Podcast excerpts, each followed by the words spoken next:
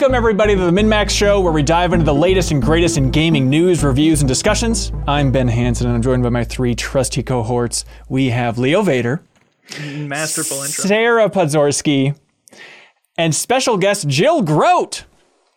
Today, Fun. we've got a packed episode for you as we delve into the Nintendo Direct, the latest installment in the Hitman franchise, the highly anticipated game A Space for the Unbound, and we'll also be answering some of your favorite community questions. So sit back, grab your controllers, and let's get gaming. What is going on with you, man? I'm excited. This is a hell of a show. We have Jill Grodt, the master of the Indie Informer here. We have the big Nintendo Direct. When we're recording this, we are hot off the presses. Um, there is still a glow in our hearts and our eyes because we just watched this thing. We just streamed a whole reaction on MinnMax's YouTube channel if you want to see a frame by frame breakdown of. I, I actually saw Sarah start to elevate, like up to the heavens. Like she was glowing. It was fantastic. So we're going to unpack all those reasons why. But Jill, thank you for being here. Thank you for having me. I'm very excited. Yeah, from the Indie Informer, your hot new website, which is blowing the hell up. It's so it's exploding. Everyone run! It's not stable. I built it insecurely. Uh, no, congratulations. We're going to unpack a little more community questions and all that fun stuff. But um, we were planning to have you on to talk about a bunch of wonderful indie games. And Yeah. then Nintendo and was. then yeah. and then Nintendo decided to just stomp all over that idea. Yeah, they said get the hell out of the way because we have a lot of uh, big news to share. And thank God you also care about Nintendo games, so you can help us unpack all this fun stuff. Or even some indie Nintendo games. Oh, nice double dip. Um, okay, the big Nintendo Direct. Um, every February, Nintendo graces us with its presence and jumps in there with just the the holiest of holies. They throw out everything they've got in February typically. This direct, you know, you can watch the reaction. I was a little scared. I was a little underwhelmed. And then about halfway through, it started just bam, bam, bam, bam, bam, bam, bam, bam. And then by the end of it, it seemed like all of us were wow. But Jill, how was your experience of sitting back and watching this thing? It's kind of the same. Uh, it started off real strong for me. I'm super excited for Pikmin 4. Yeah. Um, and you throw a dog in there, and there's nothing you can do to stop me being excited. But then it started being like a, a very large chunk of games where all my notes were like, why is this in a direct? you know, like there are going to be people who love it, and I'm glad for them. But like uh, Maraca Heroes, uh, whatever. Samba de Amigo Party Central? Yes. Um, not high on my list of Well- excited for this year. Uh, you, you should be. I mean, everybody loves Samba de Amigo, the bizarre monkey Dreamcast game that then Gearbox ported to the Nintendo Wii. Sarah, do you have any familiarity with the absurdity of Samba de Amigo? No, no. Did that trailer do anything for you? Like cute monkeys, and you Mm. can test your love connection to other people by shaking Joy-Con slash maracas as a Put monkey. costumes on them.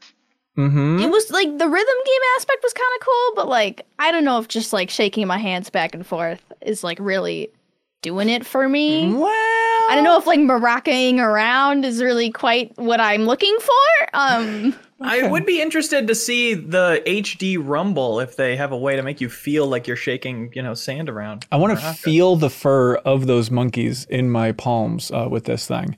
Um, okay, we should we should unpack. There's so much to get to. There's just too much to get to. Uh, Pikmin 4. Since you mentioned it, Jill, we should probably talk about this thing. Uh, you can't do mention a game and not have us unpack it. Um, this is how they kick off the whole thing. We got the ship in space. We got the whole crash landing scenario, and we all love Pikmin here. We're a pro Pikmin podcast, especially Pikmin Bloom. Leo devoted what felt like years of his life to Pikmin Bloom. I was wondering if that's going to get any kind of crossover. Ooh, I'm curious. Um, what was your take, Sarah, on the Pikmin 4 trailer? It sure looks like Pikmin game. Okay. Is that said with love? Looks like a Pikmin game. No, I mean I like the Pikmin series. I can't play it. It stresses me out on a personal level, being responsible for so many small lives, and then just like sacrificing them. okay, but you see their ghosts, and all the ghosts do go to heaven. If they were being like dragged down the hell after they Are died. Are we sure? Have we do we have confirmation of that? I haven't talked into any of them after they died, but I guess it's assumed. Um, but yeah, then they're like, hey, we have an ice Pikmin. And if that's not good enough for you with Pikmin 4, we also are just bringing a dog into Pikmin. And it, Like they were like, you know, people like dogs. yeah, Yeah. very simple, like weirdo alien dogs that it looks like an alien version of Yoshi's dog Poochie, who we of Yeah, course we all It know does. and love. But it's And it's just fantastic. yeah. Um, Like you- it's so transparent of just like people like dog, let's put a dog in. But then I'm like hundred percent, oh my god, a dog, I love this. So it totally works. yeah, It worked for cats and Mario, Mario Land. That's true. There you go. Yeah, everybody loves it. Um, yeah, and it looks like you can have the dog do stuff for you, and you're like riding around on it, like over water and whatnot. Um, but then they had to freak everybody out in the end of the Pikmin 4 trailer. It just showed like nightmare mode, where like all the creatures just had glowing red eyes. It's like the blood moon rose within the world of Pikmin. So I guess Pikmin is scary now, but there's a dog to help you get through it. Is kind It of was the always tagline. scary. Let me stop you right there. Yeah. It was always scary when you'd get the timer and the sun would start going down. If That you didn't make it back to the ship, all your Pikmin would die. That is what I thought that it would look like as a child. Like I thought everything was going to get red eyes and immediately start massacring me. It felt like that, yeah. Uh, it's coming out uh, July 21st, 2023. Leo, chances you buy and enjoy Pikmin 4 this year?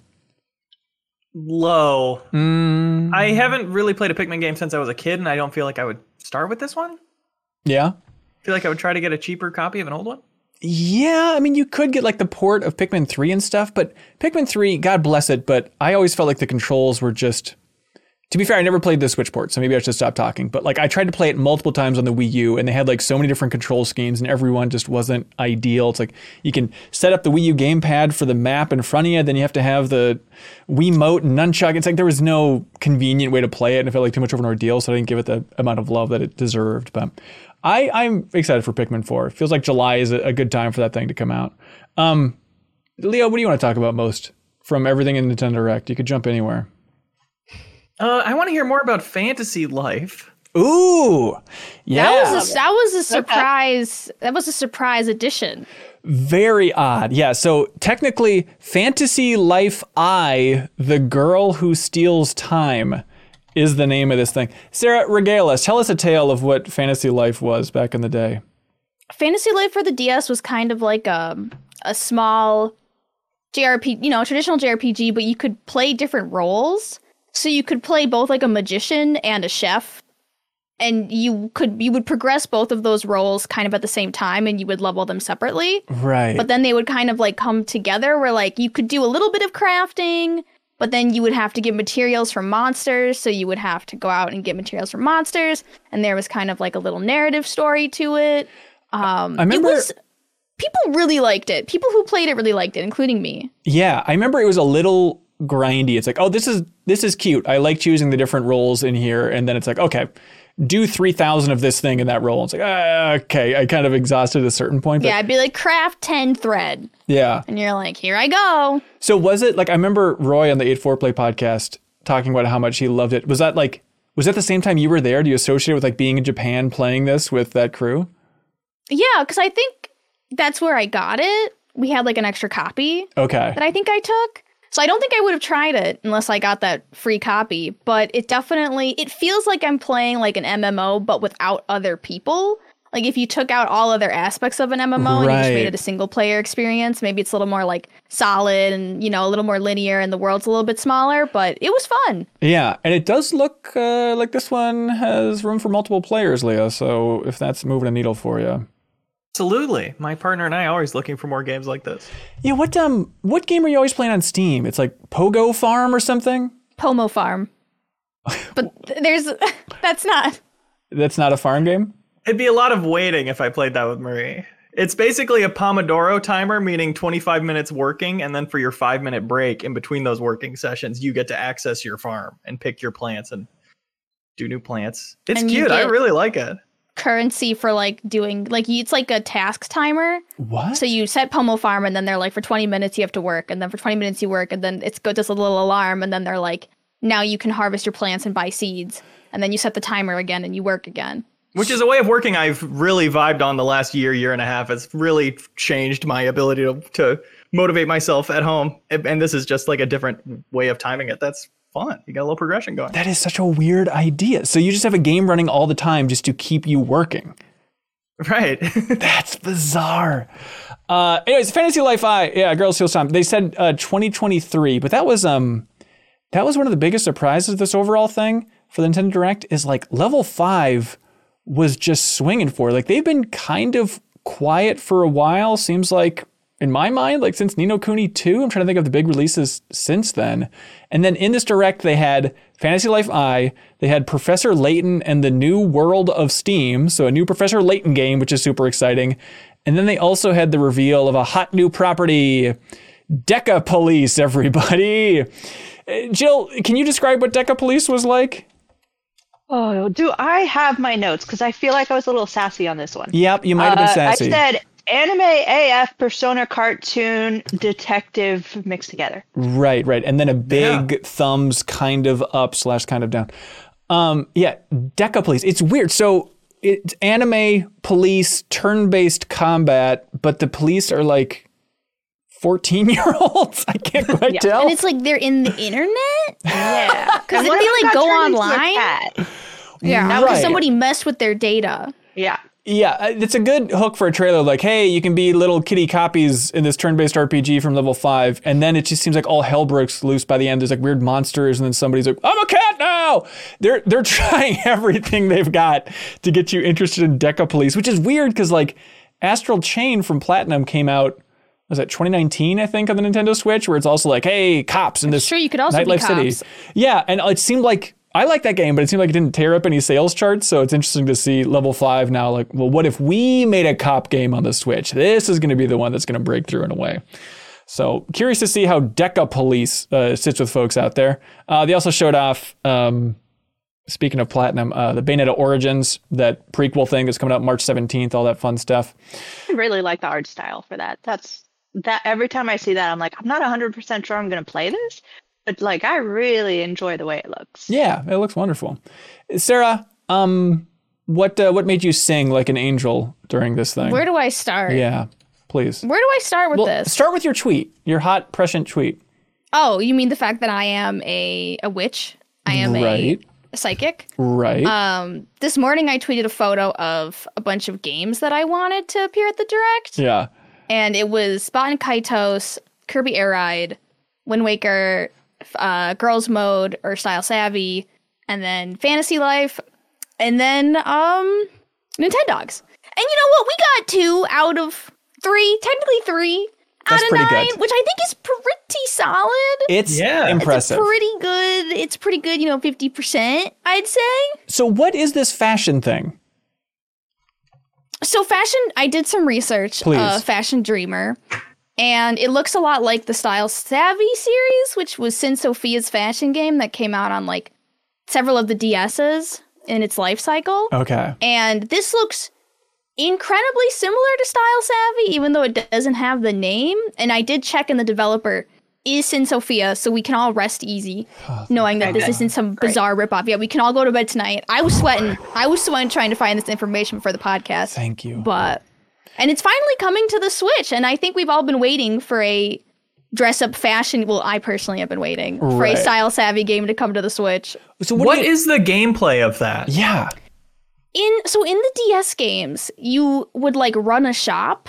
You would own a shop. But in this one, I read like a little there hasn't been much information and I read it and it was like you're an influencer and you can go up to other influencers and like take their clothes Yes. and then make them w- like change their clothes. So I don't know if I'm as big of a fan of this premise as like the own a little shop because you used to just own a little shop. People would I'd come in and rather be own like, a little shop. I'll tell I you have that a right now. picnic. What should I wear? I like pink, and you'd be like, "This, give me your get out, give me your money." Um, I don't know. I don't know how I feel about this like influencer premise. Well, they're probably just going to have like a shop on the side or something, right? Like it seems weird that they would get rid of that. I mean, how many? shop maybe?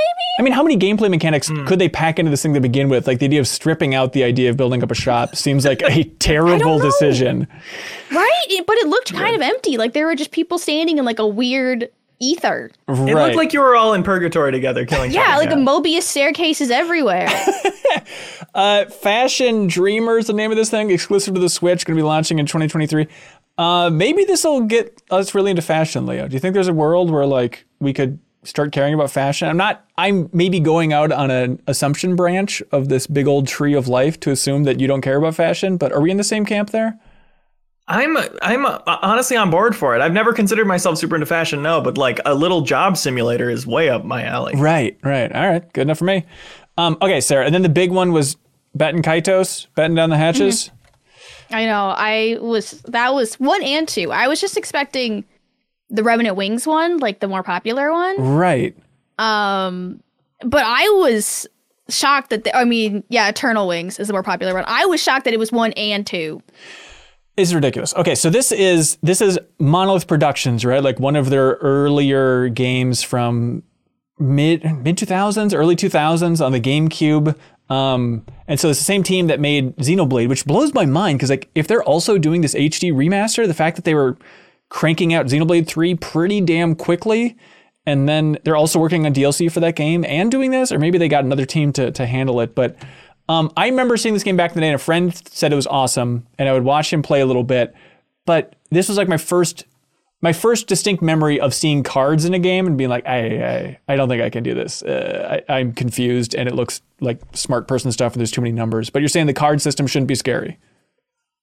No, I don't think the card system. I mean, it was it was difficult. I will say when I was playing it as a kid, Okay. trying to get like a strategy because it is sort it is a card game. So like you just get you get what you get, and sometimes it's a bad hand, sometimes it's several bad hands, and then you're just you know screwed. But I don't know. Were you just hungry for But like was for like big JRPGs on the on the GameCube back in the day? Like I'm trying to figure out like what is what is the magic of Baten Kaitos other than a confusing For me? name? Yeah. yeah, it was just one of my first JRPGs, and I really liked this. It was my first like JRPG story. So like all the twists and like betrayals were actually still interesting to me. Right, right. This is this is a bizarre time because we have yeah the Baten Kaitos one and two HD coming out summer 2023, and then Tales of Symphonia that remaster is coming out the 17th. Like if Mm-hmm. They you must have discovered that I have money now.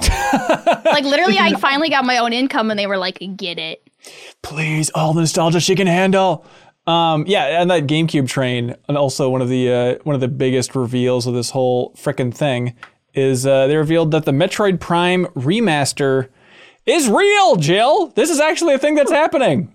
They're doing it, and it's uh today, right? Drops today. Yes, I mean, good God, yeah. I mean, things are coming so fast and loose here. I forgot about that, but yeah, um, it is dropping today. The physical version is dropping on the 22nd. They said, but digital is launching now, which is really odd that they'd separate it like that. But Leo, did you?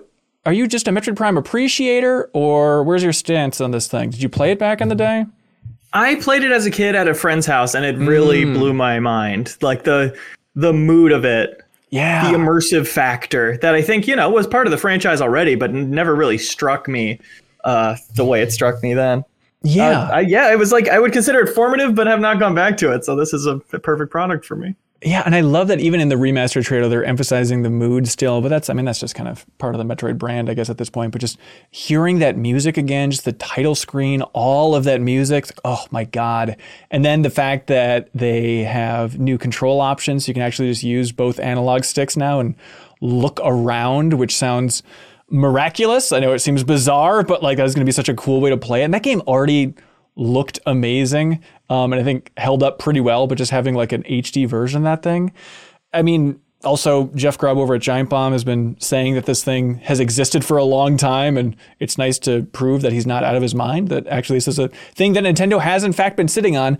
We, I think, we all assumed that they were sitting on it to wait for like the build up and the ramp to Metroid Prime Four, and to start pushing for that. And so to not have a tease of Metroid Prime Four in this entire direct, Jill, what do you make of it? Are we just trying I to connect these dots I too was much? Waiting for it. Yeah. Actually, I was sort of like, okay, this is where they're gonna. I didn't think they were gonna do anything big, but I did think they were gonna say say something like, and you can still expect this coming soon, or we're still working diligently on blah blah blah. But Right.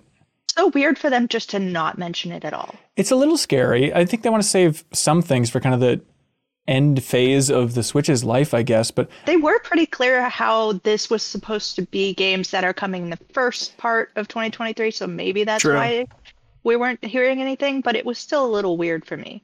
yeah, yeah. And so it, it's always that thing of like when they have the presenter, I forget his name, forgive me, but when he just comes on there, and just kind of like after the trailer, just repeats some of the info that was already in the trailer. You know, it's like we see a dog for three minutes in Pikmin 4, then he pops up and he's like, in Pikmin 4, there's a dog. So yeah, we got that. Like this is an instance where I feel like he could have popped up after the Metroid Prime remaster trailers to be like, development is challenging, but it's going well down at Retro. Please look forward to more news on Metroid Prime 4 in the future. But still amazing we're getting this remastered thing. Um, curious to see if they'd ever do 2 and 3. But also, it's interesting that like this is coming out so close to Dead Space. You know, where it's like, okay, we're just doing the first Dead Space and we'll wait and see if anyone wants remakes of the other ones. And it's kind of a similar situation now for Metroid Prime of like, if this thing sells like hotcakes, maybe they do a two and a three. But I don't know if Metroid Prime 2 Echoes is going to get the enthusiasm that they demand. Uh, but still, super exciting. Um, let's see. Oh, other smaller things still exciting. Advance Wars Reboot Camp. We've been waiting for that for a Oh, long yeah, time. Yeah, that was great to get the uh, date for that. Yeah, so that thing's coming April 21st, everybody. Um, I think it's supposed to come out, yeah, April of last year. I forget exactly when that uh, release date was supposed to be, but hold on, folks. But Jill, what, what are you excited to talk about? What else haven't we hit in this whole thing? hitting off the major indies, and so like the Yeah. highlights for me are going to be we got a sea, sea of Stars date. Right. That's amazing. Plus a demo and multiple demos for different things uh, throughout. And obviously they don't know that I'm already busy with Steam Next Fest, so I'm d- I I have more It's demos. so many demos. It's too So many, many demos.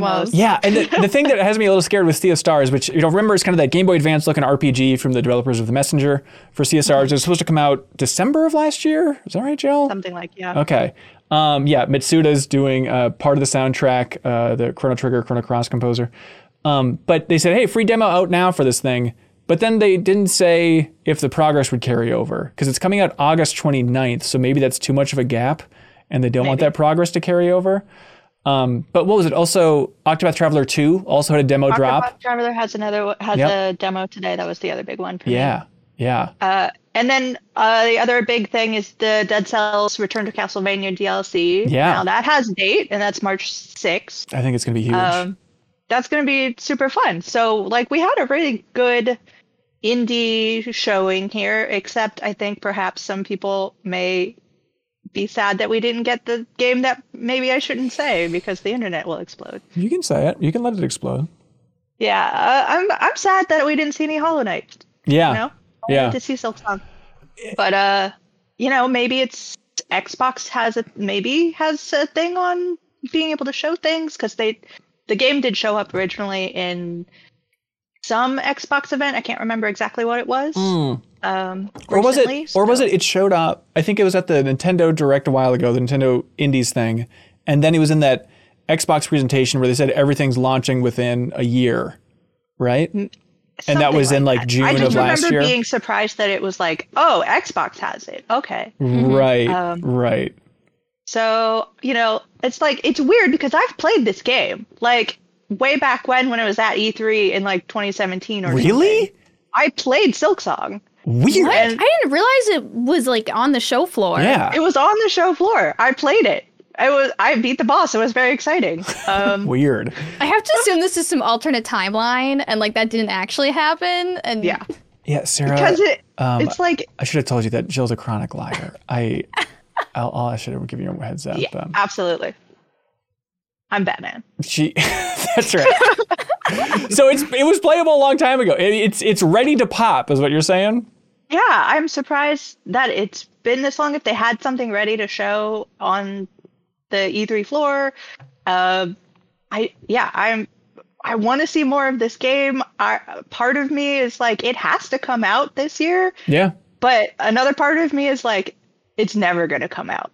So We'll see. We'll see how it goes. I mean, it's nice that there's enough other little things in this direct to kind of distract people. So hopefully the internet's not melting down with a lack of news about Silksong. But um, oh, another little just cool. I guess it's fan service. I guess it's a weird cult hit revival. But it's awesome to see that uh, Ghost Trick, Phantom Detective, that DS game that they eventually brought to iOS. It's the Capcom adventure game. I guess is the best way to put it. But it has a hardcore fan base out there, uh, and it's going to be coming to Switch in the summer, so it'll be a good opportunity to jump in because I started it on iOS, but this will be a nice opportunity, I think, to actually play through Ghost Trick and finally understand what everybody loves about this thing. Um, Leo, what um, what wowed you? What else should we hit? Before Tears of the Kingdom, Hey, man, if you want to talk about it, we can talk about it. I want to talk about it. Yeah. So they closed out the show with Tears of the Kingdom. Walk us through that trailer, Leo. Every damn second of it. Um, it seems to be dark, like what we've seen before. Uh, the guy's got red eyes. It's kind of a scary, spooky world. And I feel like the most there's there were some new gadgets that's hard to catch the details of. Yeah. But the biggest thing we notice is what seems to be like customizable vehicles. Hopefully, not just like. Of, they look basic enough that it seems like you're putting pieces together to make them. Even But- though we just saw like a land mount and a flying drone. Yeah, that seems to be the huge thing. If if those were like artistically designed, it's a very bold style because I think people will be disappointed now if they aren't able to construct their own vehicles. But you would think for the trailer they would have that shot of like the UI or maybe they just don't want to show any UI at this point. But you think they would have that shot of like Link building this thing just to reveal it, or are they just trying to have half the reveal now of saying there's vehicles in the game, then the other half maybe it'll still surprise some people later when we say, by the way, you can also make a weird flying vehicle because like that shot that got me is when he's on that flying platform later on. It looks like it's kind of like it's compelling how janky it is that it's kind of like tilting over a little bit in that shot. Like that's that's exciting to see that I can have some wobbly ass vehicles going across this world and the physics is just barely holding it together. Yeah, the physics goofing is like part a big reason why Breath of the Wild has had such longevity, and you keep seeing clips from it that do things you've never dreamed of this many years after it came out. Right, right. Um, and the obvious comparison of Banjo Kazooie nuts and bolts. This is this is the redemption story for every feature in that game. It was ahead of its time. I was really happy with the obvious comparison of like uh, Majora's Mask. That is my favorite Zelda game, Ooh, and just having the like uh meta narrative of it being like weird because Zelda games don't usually have sequels. This is a direct sequel in the same way Majora's Mask was. Um, and then having the beginning of this just all being like the moon is destroying the world. It's like, oh, that's so cool. That's Yeah. a connection there. It's probably not going to mean anything to the actual game, but I just love it as a person very interested in Majora's Mask and all of that lore. So having everybody show up, like, do we know what the blood moon is? I don't know if I'm like giving away my ignorance on Breath of the Wild lore, but like what gonna- it is literally in the lore. like what's happening? Like oh boy, I Has don't anyone ever actually asked, like, why does the moon come up and things reanimate? there has to be some throwaway line of somebody explaining. They said that it in was some- a mysterious phenomenon. No. Calamity Ganon's power reaches its peak during the blood moon, Okay. Interesting. I allowing just- his evil magic to cover the moon in a crimson glow and turn it into a blood moon. But it did look like the evil was directly related to the blood moon, which is directly related to dehydrated Ganon, right. beef jerky Ganon. I'm really Um, interested to see if they're going to dive into that a little more and show us like what's going on with those mechanics, and maybe that's a big part of narrative. Who knows? Yeah, it's cool to like double down on the blood moon of all things, and then also it seems like double down on Ganon in a big way. I would like to make the prediction publicly right now that you Yeah. go to the blood moon and it has low Oh, gravity. Land on the little blood kids moon. running around it. Now, I mean, Mario Odyssey just did that not too long ago. You think still it's always Mario gonna a Odyssey thrill? doesn't have claim on space, Ben. Well, We talked about I guess this. That's true. I can't get enough of it. Um, yeah, the Ganon thing, like actually having Ganon speak in this cha- trailer. I mean, presumably that's Ganon, and the internet is lit on fire. I don't know if it's been confirmed any- anywhere, but everyone seems to be convinced that that's uh, Matt Mercer, the prolific Oh. voice actor. Um, I think Dungeon Master Extraordinaire. There we go. Oh, that's why he has such a fan base, of course. Um, yeah, I just connected him. It's like, oh, I think he was like McCree in Overwatch. I think that's the first time that like I heard that name. But what it's he's on one of those D and D shows. Oh, Ben, you're so hip with the kids. I am so offended by I'm what sorry. you I I'm also sorry. offended. Critical So- Role. Yeah, Yeah, there you Critical go. Role is a show that, and he is he and the Critical Role team are behind Vox Machina, whose season two just started, and it's fantastic. Really? I'll be damned. Um, yeah, it's fun. I was looking into it, and apparently there was a fan film called "Let There Be Brawl" with a bunch of Nintendo characters years ago, and in that, Matt Mercer played Ganon. And so it's a weird full circle. If that actually is him in that new trailer, that now If Matt Mercer's playing Ganon, that canon means that they have to make Ganon hot, right? Yeah. My dreams of a hot Ganon redemption arc would be one step closer. So he just like gets a little eyedropper of like lotion. Yeah, I and then think we get it on we his. take beef jerky, we take him, Yeah. dehydrate him, we Yeah. rehydrate him, Yeah. and we work together as a team. Because it's like the Triforce is always like t- like three pieces, right. and it always just feels like a two v one situation. And I get that he's evil, but sometimes I feel a little bad Right. that like he doesn't get a buddy. Okay. And so there is that line later in the trailer where Zelda says, "Please lend him your power." And so that's you think implying that they're all going to be buddies and they're just sharing powers back and forth, know and there's no they also harm mess done. Link's arm up. That's the it thing, looks it seems like like Link's arm just becomes evil. yeah, it seems like a very At bad power. point, and I don't know if like that's the power that he's been lended, like a necrotic arm. Right. But I'm still confused for why. Like, I have to go frame by frame because like in that shot, which was the first trailer where Link's like grabbing Zelda as she's falling down, like Which is just proof that we're not gonna be able to play Zelda. They're gonna Yeah. out her within the first 20 minutes of the game. They're gonna throw into a pit. Yep, Mm. yep. And so as Link's flying through the sky, he'll just hear her voice echoing from the ground. I'm still down here, Link, please. Do you remember me? I'd be so much fun to play as. Uh, yeah, Jill, did we miss anything else in this trailer for Tears of the Kingdom? It, it looked great. It looks silly. It looks very physics based, which is the part that yeah, I'm with Leo. I'm most excited about. Oh, you're you're I muted there, think Jill. that's all I have. It's Okay. May May 12th. May 12th. I mean, that's kind of the. It's comforting just to have a reconfirmation that it's not getting delayed. Presumably, we have collector's editions out there now.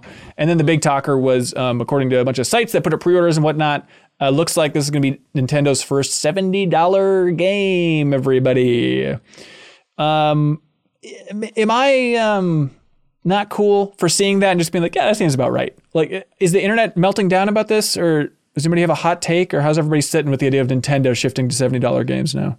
The interesting thing a friend of mine brought up is that Nintendo games do not get marked down the way other games do. Right, So that's, that's, interesting. kind of a, it makes it almost a more grim proposition because you're going to be paying $70 for it. no matter what. I mean, I mean, Yeah. I mean, Breath of the Wild is still sixty, right? It has to be. I know they had that weird like discount buy two get thirty cents off or whatever promo a while ago with Nintendo, but um, that is true. Yeah, I mean, most seventy dollar games like Forspoken, God bless it. I'd imagine in four months you can get it for twenty four ninety nine, realistically. Yeah. Um, and so that is true. That like this is locked in at seventy dollars for all time. But eh, I don't know for the size of this game. I'm fine with it. I'd, I'm curious to see if like I'm fine with like Nintendo can get away with it. I don't know if so many other developers could get away with it. Mm-hmm. The seventy dollar ask, but it's like I don't know. Nintendo's just like the one company who I think could just consistently get away with the price of their games. yeah. I mean, on the Switch, when other like third parties try to go to seventy, because like yeah, most of the What else? Are, what else are you gonna play Nintendo games on? Right? You have a Switch. You have to buy games for it. right. You're right. trapped in their. e- You're literally trapped in their ecosystem, and you will pay seventy dollars for Zelda. Yep, and you will pay seventy dollars for Decapolice. Game Boy Advance games. Um, Jesus, I'm so mad about that. okay, here we go. Let, let's talk about this whole thing. Yeah, so they, another big reveal, probably the second biggest reveal of the whole thing. Um, if you're That's debatable. nostalgic, it's debatable. I think uh, I'd be curious to hear people's takes. But the big thing is, yeah, Game Boy and Game Boy Advance games are coming. Not coming. I think they're on the Switch right now. Um, Yep. But Game Boy Advance is expansion pack only. All these expansion pass, expansion pack. So if you have the expansion pack, like the N64 tier for Nintendo Switch Online, you're gifted with the grace of Game Boy Advance games. Whereas just the basic one is the Game Boy games, um, which it's funny they're like going out of their way to like explaining how Tetris works in this Nintendo Direct. that was like, real good. walking you I through all loved the basics. Uh, Leo, did this move any needles in your heart of hearts? Oh. No. Not, uh, not I even. think some of the Game Boy Advance games did look kind of interesting for sure, but it's never how I'd want to play it. I still have a Vita that I would rather mod Yeah. for these things than pay a continuous subscription. Em- emulating is ethical. That's right. Um, what did you see Game and Watch Gallery three though for the Game Boy? Um, I'll have to wait for the rewind, slowed down trailer that I'll watch instead of the Breath of the Wild one. Okay, yeah, you gotta soak it all in. I mean, Game Boy games, it's about what you'd expect at this point. Like, hey, Mario Land uh, is available there, Wario Land. The cool thing is, yeah, you can have a Game Boy Color like filter put on. So it's like that's a that's a cool idea. You can swap between it, so it'll be like you're playing on a Game Boy Color, and and it'll do that weird kind of simplistic colorizing for the old games and whatnot if you don't want to play with the aggressive green. But um, and the cool thing too is you can play uh, multiplayer for like hey if you want to play multiplayer Tetris or stuff it'd be like the equivalent of having a, a link cable there. And then they showed they showed some games coming up for the Game Boy. Let's see, Pokemon trading card game, Kirby Tilt and Tumble, the Zelda Oracle games. No uh no old Pokemon games though. But if Pokemon trading card game is there. You know they're at least talking to the folks, so I'm curious to see if they'd ever put those old I games was on there. wondering about that because I, th- I feel like and I'm a Pokemon outsider. Yeah. I think if they offered Pokemon Red and Blue and Yellow and stuff, Mm-hmm. I feel like a lot of people would be satisfied by that and not get the new Pokemons. If they had a Pokemon hankering, they'd go play Blue. I think you're just talking to a bunch of old people. If you talk to anybody under the age of 20, I think they'd be disgusted. by- Obviously, not them. No. Right, Yeah. right, right.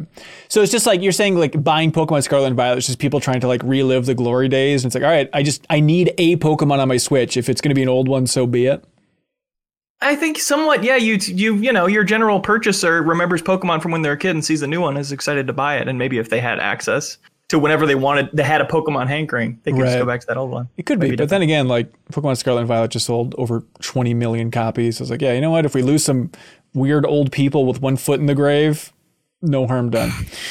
Um, but Game Boy Advance games, that's exciting. You got Minish Cap, got a bunch of good stuff on there. Um, the cool thing is they have like the Super Mario Advance. Oh God, help us! Super Mario Advance Four colon Super Mario Brothers Three, that Game Boy Advance port. But the cool thing is they included all of the bonus levels because there were like 20 or so bonus levels that you only got if like you use the e card scanner thing, which was cool because like oh new Nintendo levels for Super Mario Brothers Three um, and tricky to get. And now that they're all bundled in there in the expansion pack, that seems like a cool way to go. And they said Golden Sun's going to be on the way. And most importantly, they showed Kuru Kuru Kururin, the game that I cannot hope to pronounce. Um, and I need to go back and check the trailer to see how they pronounced it. But one of my favorite Game Boy Advance games where you're a spinning stick and you have to navigate mazes. It's like Twitch based puzzle game. I don't know. Leo, did you ever play that thing? Did it ever force you to play that thing? No, wasn't there like a limousine game that was a Yes. spiritual take on Yep, it? yep, yep. So the, I played that. Okay, yeah, Roundabout is the name of that one. There's like a couple Right. of indie games that have tried to like revive the spirit of Kuru Kuru um, because Nintendo has just ignored it for a long time, except for like you know bundling it in with weird stuff like this. And they also released it on the Wii U as a standalone thing. But Sarah, do you think you'll play a single Game Boy Advance game on your Switch? No, because I can play them other places. Yeah, yeah. And the subscription I like I don't under like, they like presented it and it's like twenty dollars more a year for the Game Boy Advance games. And I was like, oh, that's why we crime. That's it. yep. It'll be cool to have on there for some folks though. So that's cool that they finally finally did it. And now in the year 2034, you'll get your Nintendo GameCube on the Switch there. It's yeah, I sweet. can't I can't wait. I just like the libraries for these have all been kind of small and like Nintendo specific Yeah. too, which is weird. So I'm hoping that like are they gonna branch out to like you know, like Final Fantasy Tactics? Like when are when are they going to do they do they just not have the rights for that and we're just stuck with Mario games? I mean, they have some.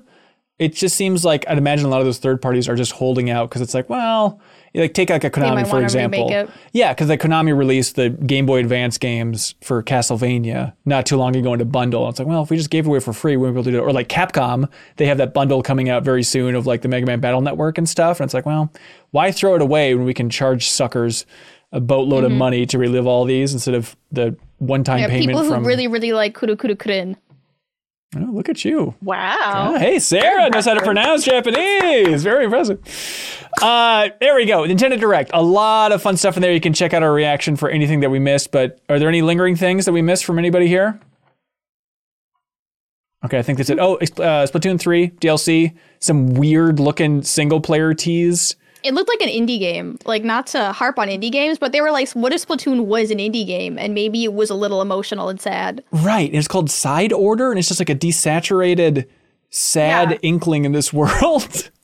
Which one of y'all theorized means you're just gonna sad- the world with your? Oh, that was me. yeah. Just a sad inkling in a sad world. I do think it'd My be cool. memories of what color used to look like. But there's a lot of stuff that's out of your reach. So I don't even know if you could like hose down a building. Maybe you just have like the ultimate spray cannon in a way you've never had in Splatoon before or something. But yeah, that's wave the wave anti-power wash simulator. Ooh, the way we want it. All right, let's let's move on. Nintendo Direct, glorious, lovely times. Um, Leo, I know you're excited to talk about this thing, and we haven't really dove into it yet. Hitman Freelancer. Yes. This is Yes, that's right. the long-awaited mode within Hitman, and Hitman is now just one big bundle. You buy Hitman. There's no more Hitman one, two, three. Who needs it? It's just a gargantuan thing called World of Assassination. That's right. There's Okay. some DLC you can buy within it. It's like $70 for the full game World of Assassination and then three $10 DLCs Okay. for a total of $100 for all of the content. Got it. And Hitman was already your favorite game ever. Um, and now they're adding Hitman Freelancer, which is it's like a rogue like. Is that the best way to describe this thing? Yes. I it was I was one of my favorite games and then they announced Freelancer a year ago, last January. And I said, I'm going to download this game and kind of get prepared, you know, practice up because that's so up my alley, this freelancer thing. And then over the course of last year, it became easily my favorite game of all time. Wow. The more I dug into it, the more it rewarded me, and it continues to. And then this mode is easily the best it's ever been. Really? So like when you It's go back to play Hitman now, this is this is the way to go. Yes. And I'm still excited to play the other content. Like it's different enough, but um let me explain the predicament I was in and a lot of the community was in. Please. The Hitman community. Yeah. Putting a lot of time into the game, the end game, the thing you're going for is to get Silent Assassin, which is this rating where no bodies are found, you never get spotted on cameras, you only kill the targets and you knock out everybody else, which is kind of limiting, but still really satisfying. And that's all the top of the leaderboards is like all silent assassins for the top block that are just better and better times. Yeah. And so it's fun and satisfying to go for that. But playing freelancer, which that is completely ripped out, even if you get it, it doesn't even tell you. Like it's so de-emphasized, which is a really smart move. Because previously, you know, you'd decide to go guns blazing, you'd use that shotgun you unlocked, and you'd have a little fun, but then you'd get one star at the end and it'd play a clown noise at you at the rating screen. and now there's no star rating at all, and there's objectives all the time to use get a shotgun kill, get a sniper kill. Tons of levels where bo- all the bodies can be found that you want, and you don't get any kind of penalty whatsoever. And it's really made me realize, like, as much as I've loved Hitman, going for the primo silent assassin best rating, I'm cutting myself off from like 80% of the tools in that game Right. like 80% of the fun stuff you can do. And this having random missions with random objectives that sometimes push you to use any little microscopic thing, uh, it just it's it's exponential. These systemic games, the amount of fun you have in them. So it's kind of like the idea of, you know, some people really love achievement hunting because like, okay, I get to explore this game in this new way and do this angle that I never really cared about before. And just having random things thrown at you in Hitman is like all you need to experience the sandbox in a new way. Definitely. And like any good piece of Hitman content, it pulls you to parts of maps that you just haven't spent time in before, and you Right. realize there's depth to them. I I have a lot of anecdotes from the game, and I feel like those would be more fun to talk about as the specific like stories that have come out of it. Yeah, tell us a tale, man. on New York, the bank map, there's this vent that you can unscrew and drop a gun down into the safe deposit box room. And that's because if you walk down to the safe deposit box room, you get frisked there. And if they find a gun on you, you know, you're screwed. But, and I've known that's there for the years and never had a reason to use it because if I need to get down there, I'll just go replan starting location, basement, Right. bring everything I would need to avoid having to go through that frisk point. And this mode having no saves, no restarting, no replanning, none of that. It is just one continuous story where your gear is persistent. You're bringing in the weapons from your home base, and if you drop them, they're lost forever until you rebuy them.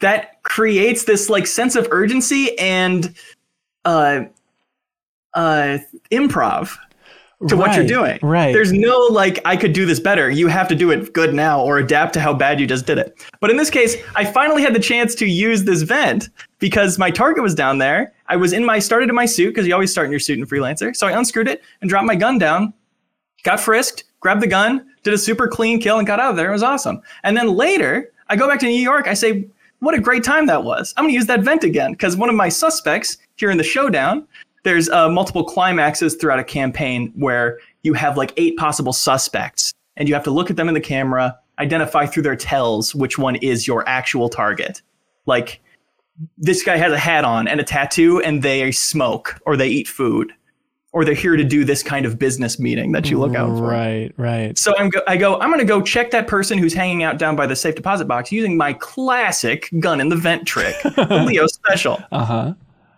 And I and I'm loaded up because this is a big mission. So I'm dropping. I drop three guns down there. I drop a gun and a dart pistol, all kinds of stuff.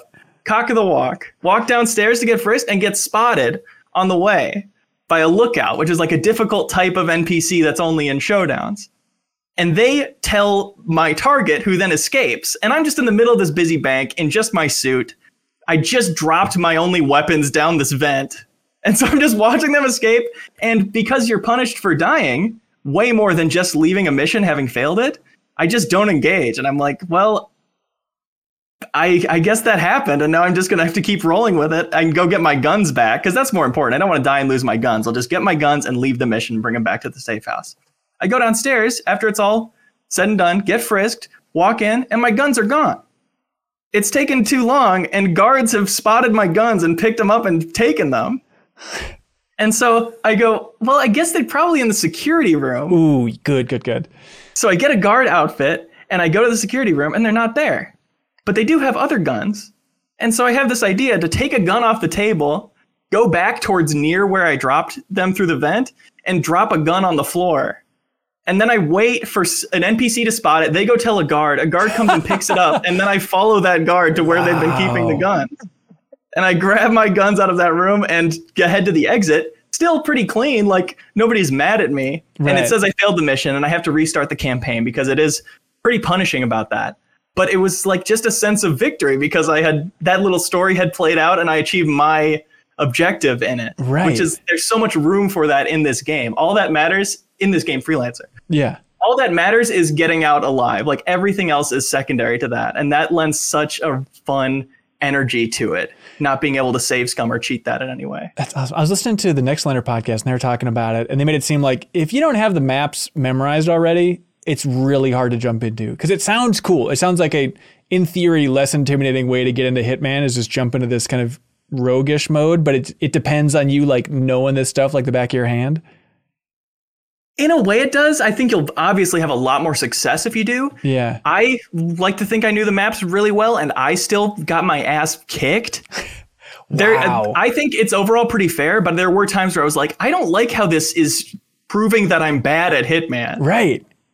But and I think if you come to it fresh because the mode sounds fun, which which of course it really is, you just have to be 10 times as patient as an experienced player coming to it. Really? Because you can still learn and you can still take these targets on all these different parts of the map that will teach you that corner of the map. Right. But you're it's going to be slow going and you're going to lose a lot and keep having to reset. Versus if you were to learn it in the campaign, you're unlocking stuff all the time and feeling that progression. Right. Here you probably won't progress that much if you're coming in totally blind. That's amazing. So everything that you wanted. I mean, it's just the ideal way to experience Hitman from here on out. Um, it's yeah. I, again, I, I'm still excited for the other stuff. Yeah, and I hope they keep supporting it. But yeah, this I'll be playing this till I max out the mastery level for sure. Which there's a hundred levels of unlocking different cosmetics for your house. There's this whole in between part between missions where you go back to your house and you have your weapons on the wall and you can just go upstairs and drink wine, redecorate your house. Mm. And that's a big part of the progression is just getting new decorations for your house, which I adore. That's and it's so fun in every session to like change my outfit at the wardrobe by the door to match the location I'm going to. And then when I'm done for the day, I go in there and I switch to the outfit that's like a hoodie and jeans and just walk around my place and customize it and sit and relax. There's a meditation spot by the lake. And I will literally at the end of a session go there and just meditate. And me sitting there, just think about how lucky I am that this was made. it's so insanely up my alley, uh, down to that house where you just hang out. Right. It's it's, it's so so many people are like confused by that. Like you just unlock different like art for your walls. What's the point of that? And it is it's to make me happy is the point of it. Well, I mean, it's amazing. And, and, nothing else you've said so far has made me want to play it more than what you just said. So. I know. There you go. Yeah, it ropes people in. Like even during you know the sales pitch video we did for Show Plus on Max's YouTube channel. Like when you were talking about customizing your house, like Sarah and Kelsey both perked up and took notes in a mm-hmm. fervent way. It's like it's it opens it up to a different type of gamer. I think that's super smart. One of the paintings I unlocked is like a painting of, of Jesus, like a Renaissance painting. And a lot of the cosmetics have specific interactions, and that one you can go up to and pray to. And 47 just bows his head and does the sign of the cross. Before you go out on your mission, you go, you get a blessing. Yeah. Say thanks to God, and you head it out. makes it darker, interestingly. Yeah. There's one other like PSA I want to put out about this game if people are going to try it because of this recommendation. Yeah. You lose all your gear when you uh, fail a campaign, which not every mission failure is a campaign failed, but like an alerted mission or a showdown mission, the higher stakes ones. If you mess those up, your campaign goes back to zero, and you have to do like 20 in a row to finish a campaign.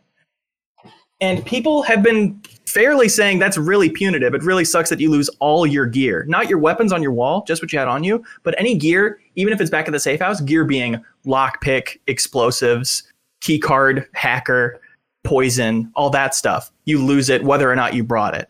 And people say that's really unfair. And it does feel bad. Like I didn't even bring it. Why should I lose it? Yeah. But the balancing that has come to my mind having played more of it, which it just seems better and better balanced the more I play of it, is the fact that you lose it, whether or not you bring it, means you may as well bring it. And they know that gamers' instinct is going to be, I need to save all my good gear Right. and leave it at home. Because what if I die and I lose it? So you may as well bring it. And now that you have all these different tools, you can do so many more different fun things. right. Right. So that's, the gameplay n- necessity that that Right. serves. Huh. Smart. Hitman freelancer. Um, how much is the Hitman package at this point, Leo? Do you know? Like, Um, seventy dollars full price, but it'll Oh, really? go on sale. And then you know, thirty bucks of DLC. That I wish they just made it one thing. Yeah. It sucks that there's still DLC that's confusing people and they're Oh, having trouble getting access and stuff. Oh, it's still does not ideal. Yuck. But Uh, but it, it's a steal at the at full price, and if you see it on sale, and this sounds interesting to you, p- please, Please, please, please, I want this to be a Please, massive success, so they just keep supporting it. We, Where know do they go from here, though? Like, and we thought that they couldn't like improve upon it, and then they did. But it's like uh, we keep going up. Where is this Hitman ceiling? Just adding more types of objectives i feel like is something they could support it with. Like Yeah. they do great monthly roadmaps and they could say here we're adding like five new prestige objectives. Because again it's like adding exponentially the combinations of things that can happen from forcing you to do specific things Yeah. And sadly, i just adore it it's like it's too many it's too many fun stories happening in a row for me to even like keep track of for me to even remember and sadly, isn't the idea is where do they go from here? They just go to Bond and work on their next game and kind of sunset Hitman once and for all. yeah and that would be that would be fair Yeah. But again, I think this is going to get a lot of people in the door, and it'd be weird for them not to capitalize it. Plus, capitalize on it. Plus, um, part of the update, they changed elusive targets. You can look at your history you've done. You killed this one, died on this one, whatever. They changed it so it's categorized by year in Hitman 3. Mm. And having only done two years of content, that seems weird if you're not future proofing it to just better categorize the categorize the two years of content there ever will be. Right, that gives me hope, even though there's been no indication that there's going to be anything past this. Yeah. Yeah. Right on.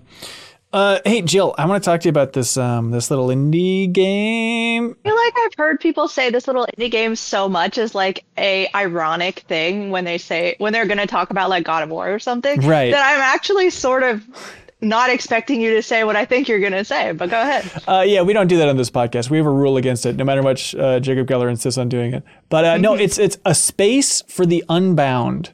Yes. You know, 100%. we we talk a lot about uh, bad game names, and I really really like this game. A space for the unbound. I don't love think it. is bringing anybody in. out of here. Nope. Get out of here. I'm sorry, it's love this. perfect. It's hundred percent perfect. I'm Wow. sorry that you're just wrong. Okay, um, let's see. I'm trying to. If you are really hell bent on watching a bunch of the Nintendo indie presentations and stuff, or just all of MinnMax's content, I remember the trailer. What stood out to me is it was like, oh, it has a great pixelated art style, and I remember it showed like a couple at a movie theater, like reaching for popcorn. It's like, that's a weird looking game. Maybe it's because I think I used it as a thumbnail that it stood out to me or something like that. But um, this is an adventure game, adventure-ish, Sure. um, Yeah. from the side perspective. Um, but it takes place in Indonesia in the 90s. Yes. And I gotta say, Jill, um, God bless these indie games. I think based on that pitch, I was like, this will be a cute little weird thing. Let me just see what this artsy fartsy story crap is like. And then I really, really have fallen in love with this game. I'm like five hours in at this point, but it's an adventure game, but it's like fun and funny and creative and stuff. It's really unique. Like that's the second time you've deeply offended me in this podcast. But I'm telling you that your taste in games is correct. Indie game is like actually good. Good? Look, I play and enjoy playing indie shocked. games, but like I think you say indie Adventure game, games? adventure game, you know, eh, with a very specific time and place. It just it feels like it might be a little bit of a drag, but it is. When, so when I hear indie adventure game, I say too bad that that isn't fun, but maybe it has other stuff going for it. That's exactly it, Leo. And I'm telling you, with the space for Unbound, for the Unbound, uh, the answer is it is fun. Um, it is cool. They pack like you're running around one ish area by and large, but there's a lot to pack in there. And it's like it's a great lesson in my mind of just pretty simple mechanics overall.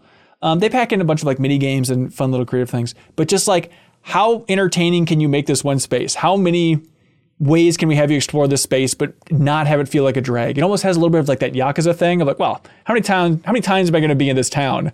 But as you wander these streets, they just keep coming up with new creative little twists. And a big part of that is space diving. Is that what it's called, Jill? yeah, it is uh, space diving, and then you get another level of space diving, which I can't exactly remember. Hanson, you're only five hours in. Yeah? Like I, I only, pl- I think I only played for about eight hours. I think was the full experience. Okay. I don't know where you are, but this game keeps go like it keeps yes. going. Yes, yes, yes, yes, yes.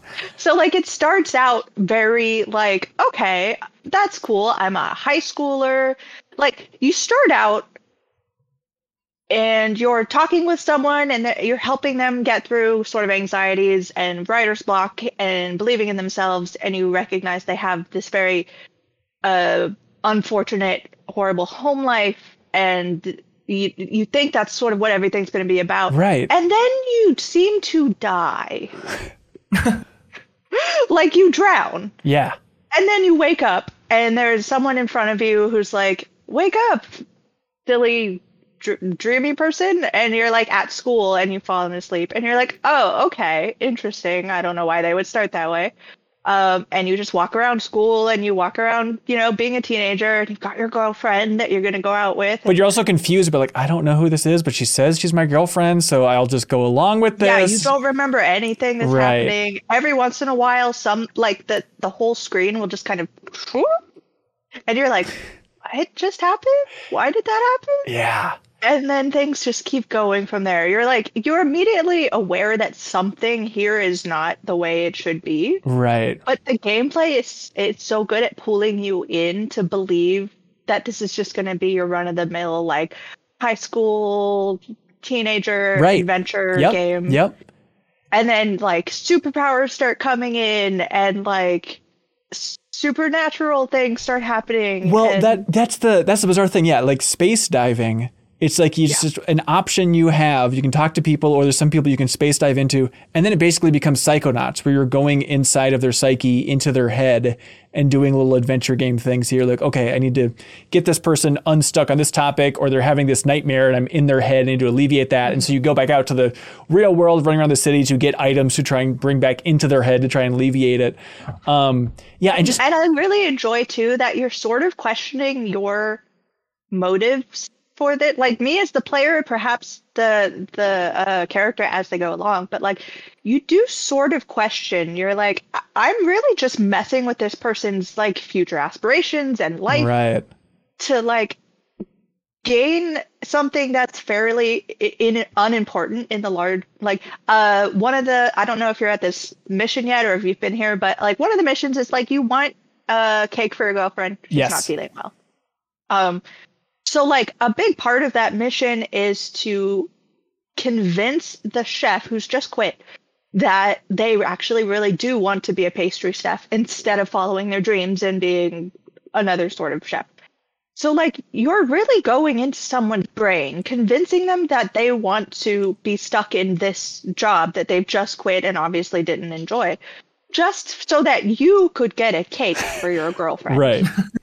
like there are some questions and later on like hanson i'm pretty sure you're not here you see that that person again and you see what that's done to them Oh, okay. Okay.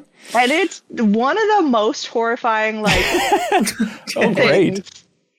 so Uh, yeah. it's horrifying and relatable at the same time and i've never had that happen before Okay. so i'm just like I could see myself being this person and just screaming cake at people. But um yeah, so like there's this really interesting like thoughtfulness about the game that is is going through that you don't get in a game that's typically like high schoolers with magical powers sort of Right. games. It's a little wilder, more creative, more unexpected for for every turn here. And like the art is so good. It's like, okay, it's pixel art. That looks great. But just is a type of like, all right, side view that occasionally it'll like cut to a close up or cut to some interaction, different angle, camera wrapping around. Like I think the art is incredible. It's one of my favorite uh, artistically, you know, visual games in a long time here, just on that alone. like, Gameplay wise too, I really enjoy that sometimes they just totally change the way the gameplay works. right. So like at one point you learn how to fight Yeah. and the fighting is just like kind of old school fighters like learning combos and like doing combos against people and like successfully doing that will hurt them. Right. And Right. it's just like, wow, we're suddenly we went from this adventure game to like this old school arcade master is teaching me how to kick people. Like yeah.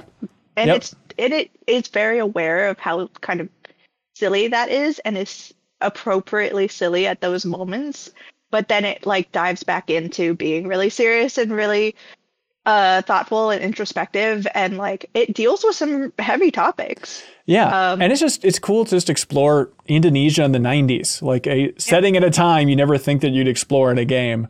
Um, but uh, yeah, it's a it's a little out of the blue for me. So it's the developer is Mojiken and the publisher is Toge Productions. Just completely took me by surprise, but I really love it. It's on everything but Xbox at this point. So it's on the Switch, it's on Steam, it's everywhere you want it. It's great on Steam Deck, but a space for the unbound and like you know, if this is not convincing you to check this thing out, if it's a little bit up your alley, is like it's still sitting at overwhelmingly positive on Steam after what, like, yeah, a thousand reviews in there, and it's still at overwhelmingly positive. It's like everyone that tries, it's like, wait a minute, please don't overlook this thing. I know a lot of good games have come out recently, but it's in that bundle of like a Hi-Fi Rush or a Dead Space remake, where it's like, it's a January game, but we need to remember how good a Space for the Unbound is. So, uh-huh, yeah. Uh, Sounds cool. hey, you know what? I think it is cool. I You put know, it on my wish list. awesome. Do you know what else is cool, Leo? What? You can name anything.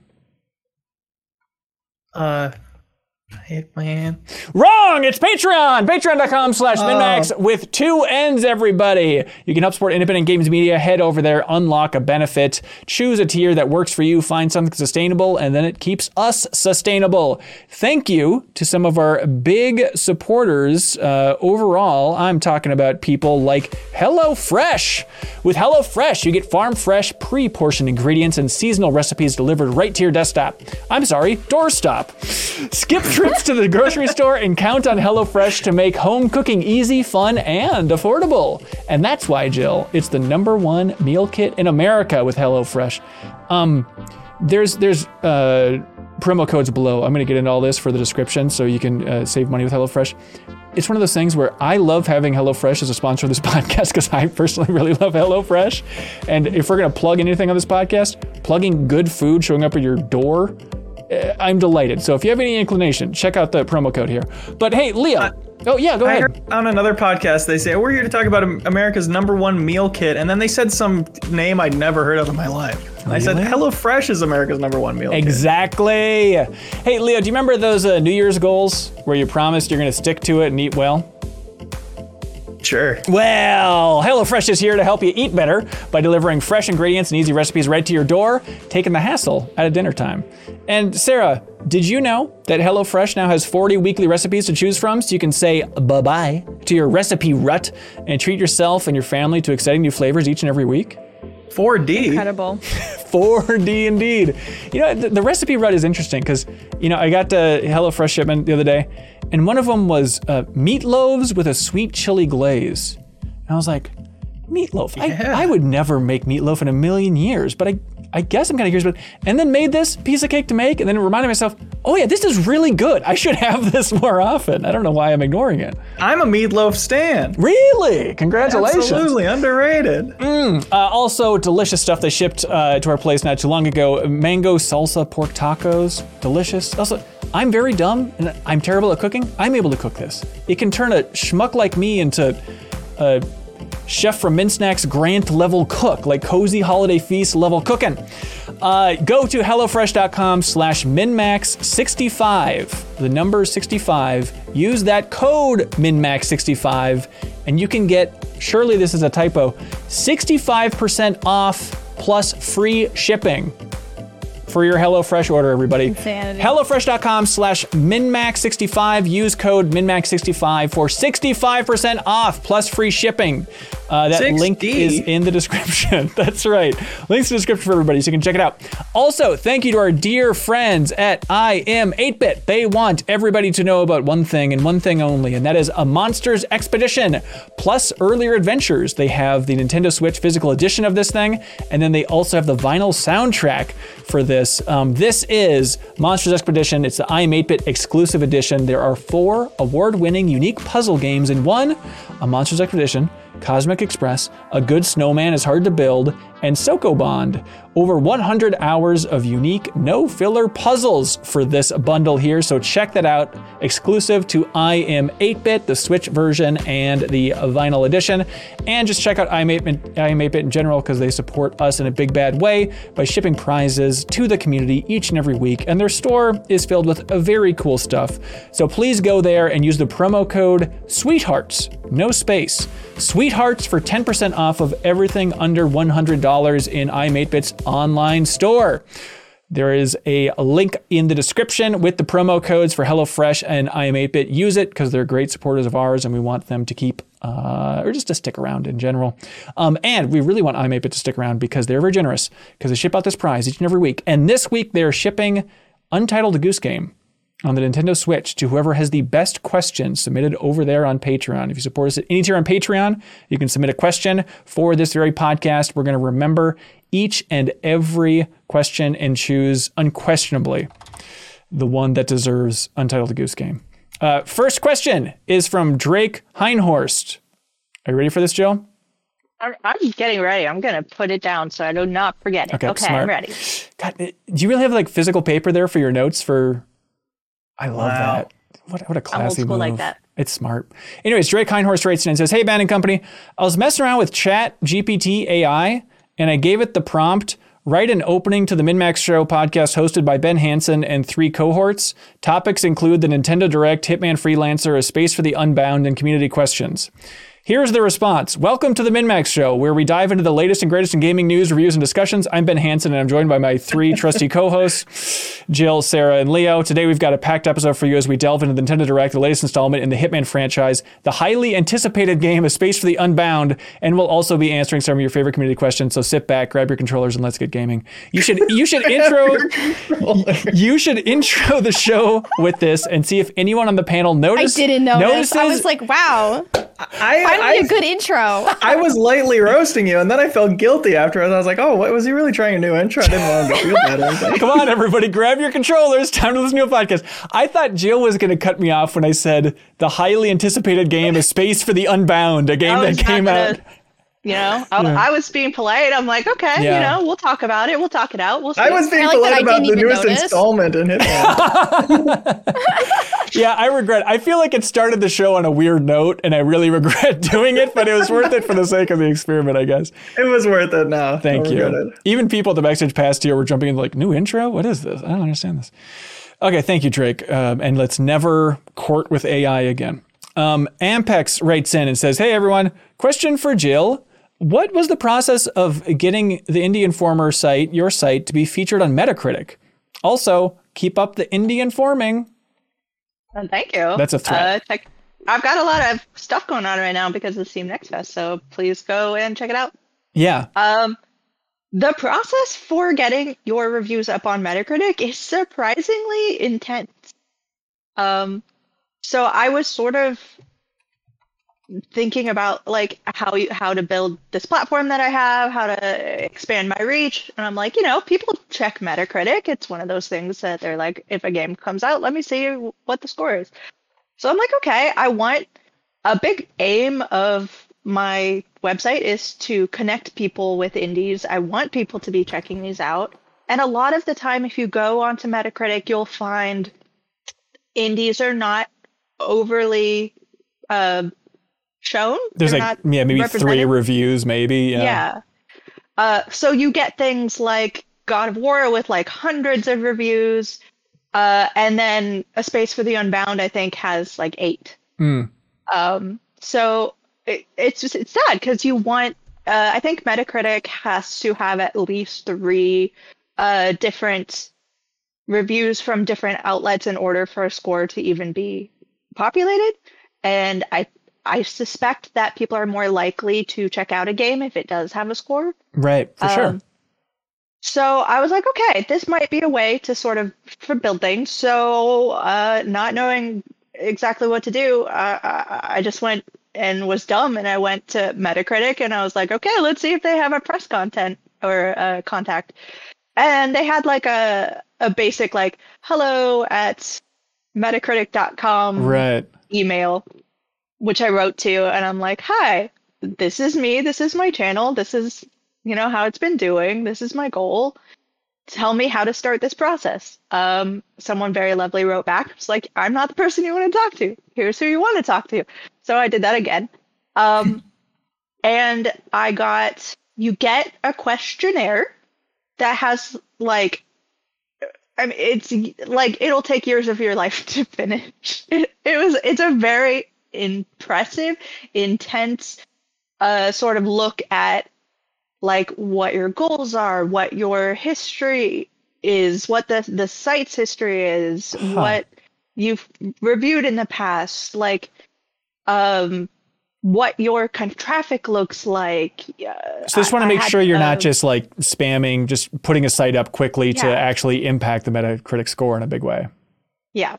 Uh, and just uh, like so many things I've blocked out because it's just like I had to go to a different website to see where I landed globally. And like that's, I'm aware that I, I'm a new website and I'm fairly niche. So my traffic is not perhaps what an IGN might be. Um, but like seeing where you land according to like your sort of category, it's Right. like, okay, that's not, you know, terrible, I guess. All the websites that exist in the world. Um, but yeah, and then having to like sort of convince the person that you're this, going through this process with that like you are serious. So I'm I'm sort of talking through my business plan with this person of like this is how I'm growing. This is what I'm planning to do in the future. I'm not planning to be just you know a flash in the pan and then go away. And this is how I'm trying to build that up and uh, doing Metacritic is part of that. And of course, if you don't know Metacritic's under um, the fandom umbrella, so part of at kind of the later end of this process was like all of the layoffs and stuff. Oh, so like right. there was that extra level of like I'm really sorry you're going through this and I recognize that this is taking some of your time and I don't want to push you on anything and uh them being very lovely for me actually like talking with me through this. I had to do like a, a Zoom call kind of one on one. really. Yeah, to like Wow. figure out if I'm like a real person and I'm not, you know, just to see if I'm not like bonkers or anything. And, Right. But you could get Um, ChatGPT to write a script for you to, to prove that you're real. Yeah. Okay, uh, that's I had recommendations uh, that they had to check out. They had to look at my past history and like it, it was a really l- like, like it's a not a short Background process. check. It's fully like a gaming Yeah. background check. Right. It's hundred percent a whole thing. Like it is a long, kind of intense, kind of uh, scary process where you have to look inside yourself and hope you like what you see. Um, it- and for me, I was really lucky, and uh, like I, when speaking to my person, like uh, was told too, like normally a site that's as new as mine doesn't get this sort of like they they kind of get like okay you're on on our list of like things we'll notice we'll wait but because i have a background being a game informer and like a games journalist before that like i i think they were willing to take that risk for me and Right. especially because i specifically focus on indies and they are trying to make sure that indies get that kind of coverage that i was able to sort of in the end get Nice. on there Do you um I- I know this is so early, but are you anticipating like a views bump on your site from like being in that ecosystem? Um, I think, I think so. Like, I think more people will stumble across me. I think uh, SEO, which anyone who doesn't know is search engine optimization, is going to be like search engines are going to know me a little more because I'm I'm more in more places. Right. Um, people aren't going to stumble across me and think like, oh, this is just someone's dumb blog opinion uh you know like it, it is a level of like okay this person has had to go through some sort of certification process and like i'm not saying that it, that's like something that you should count necessarily like right. yeah i i'm definitely my my website is is my own personal feelings and opinions and everything but um yeah i think it'll help in the long run it'll help so. more people hopefully Yeah, that's awesome. Congratulations. The Indie Informer was the name of the site. Uh, ben J writes in and says, Hey, MinnMax crew, have you all played any Steam Next Fest demos that have surprised you? It isn't much, but I played a short demo called Mika and the Witch's Mountain, which is essentially a game version of Kiki's Delivery Service. Yep. Hmm. I was immediately hooked on the concept, as simple as it currently is. I'd love to hear any recommendations for cool demos anyone has played. Yes, the Steam Next Fest is going on until the 13th, until Monday. And um, I, I it's one of those things like, yeah, I should check that out. I know. And then just today, I was cruising through it, and I was kind of struck by how many bigger games are getting demos on there. Like, oh, the System Shock remake is available as a demo on Steam Next Fest. I never saw it come. Or like Darkest Dungeon 2 is on there. Planet of Lana, which I was really looking forward to, kind of that beautiful game, looks a little bit like a Playdead game. Um, but I, I played a little bit of that demo. But um, Jill, I assume you're the only one here that, that jumped in in a big way. Sarah, I know you're going to uh, in the future here. Um, but what? I only, uh, I've only played like two. oh, really? It's hard. There's so many. Yeah. Has anything stood out from the two you played? Um, the one I played was called. Let's see. I think it's called Pocket Mirror, and it's a remake of a 2016 RPG Maker game Oh, where it's like weird. a horror pixel game that has like a very soft anime aesthetic. Uh, and I was really, you know, I've been following it for a while, so I was excited to see the demo. And like, it's got incredible RPG Maker vibes because it is a, you know, a game from that era. Yeah. But it's, I don't know, I'm looking forward to playing more of it. It's very like girly, like rosy and pink, and then like also, it's very like Alice in Wonderland. Right. I would say the demo is, and the, I forgot that I was playing a demo until you hit that point where they're like, "Thanks for playing," and you're like, "Wait, Uh, Sorry. no." Do any of the Steam Next Fest demos have that Nintendo Switch thing of like the progress carrying over? Jill, do you know? Is it? As far as I know, no. That's a bummer. Like I've never had a Steam demo carry over.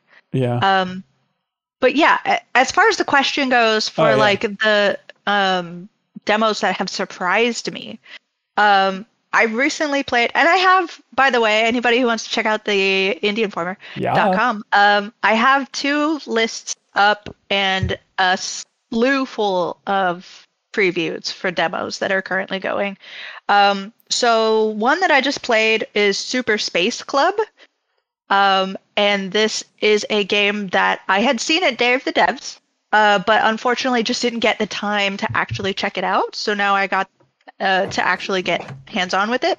It is pure vibes. I'm loving this game. It looks like an old school, like Galactica or something, like a shooter type bullet hell thing Yeah. but like the game itself is just sort of you pick a character your character is uh, either a kind of this hipster uh, lizard or some kind of uh, mammal. I don't know exactly what kind of mammal it is um, but both look really cool and they are supposedly in this thing the space super space club. And you go out on your ship and you're just like vibing. Like that the the soundtrack i can't even explain to you how much i love this soundtrack. It is Huh. at one point cool and just so chill.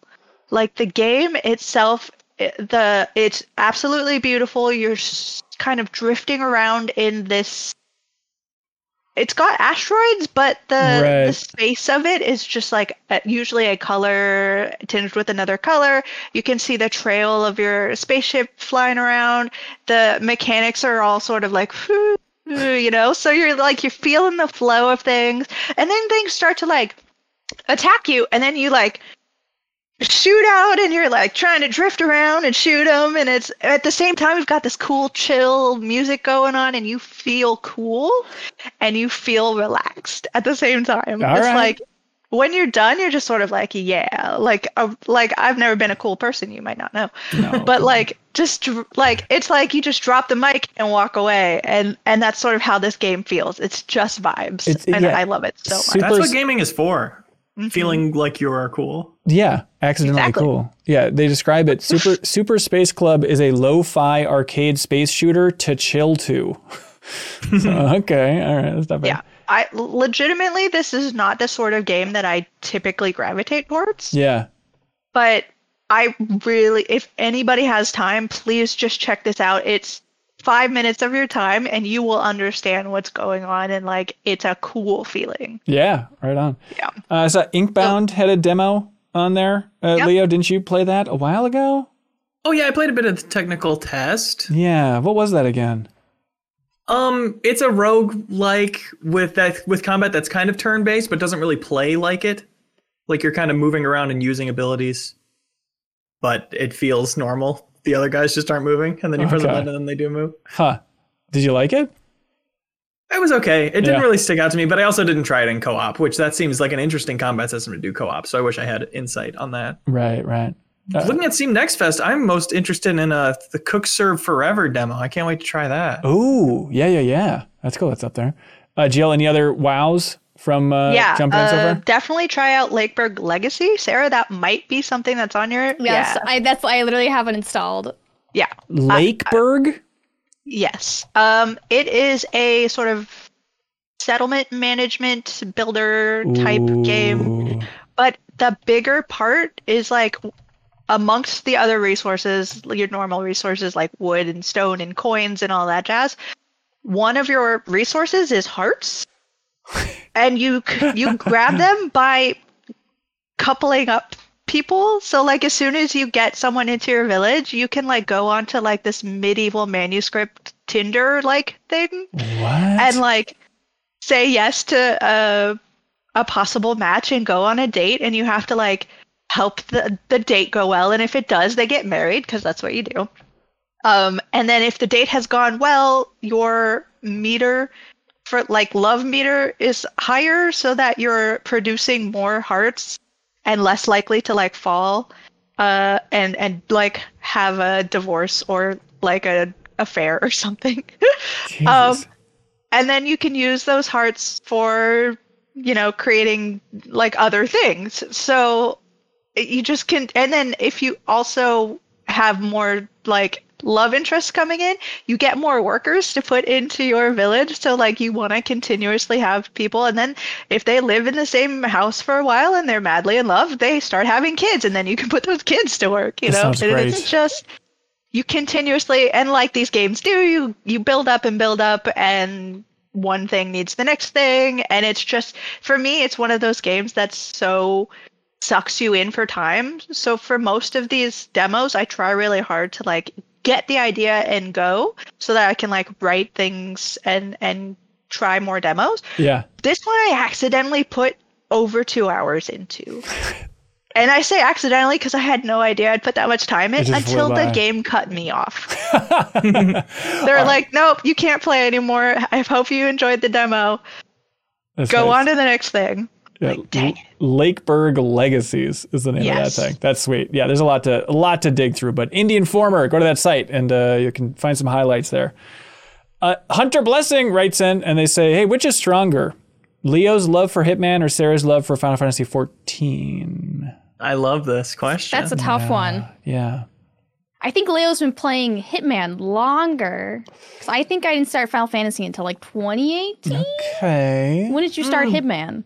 Uh, when it first came out in 2016, the first one of the trilogy with the first mission was like January 2016.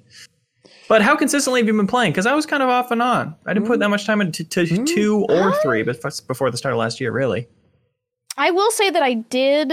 I played through all of Shadowbringers, like mad and rapidly, and then I did let my subscription lapse until the release of Endwalker. So that's probably like half a year where I wasn't playing. Um, but I still have it now. And actually, I forgot, but I did play the original Final Fantasy XIV before they Ooh. nuked it and they fried it and they made it better. So I played the bad Final Fantasy XIV too. And I've barely touched any of the bad Hitmans. All right. But but do you think in a in a spoilers on Passion Off, do you believe that you could take me?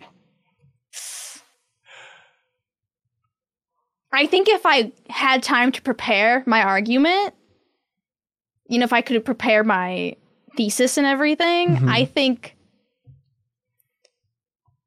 I think I could win.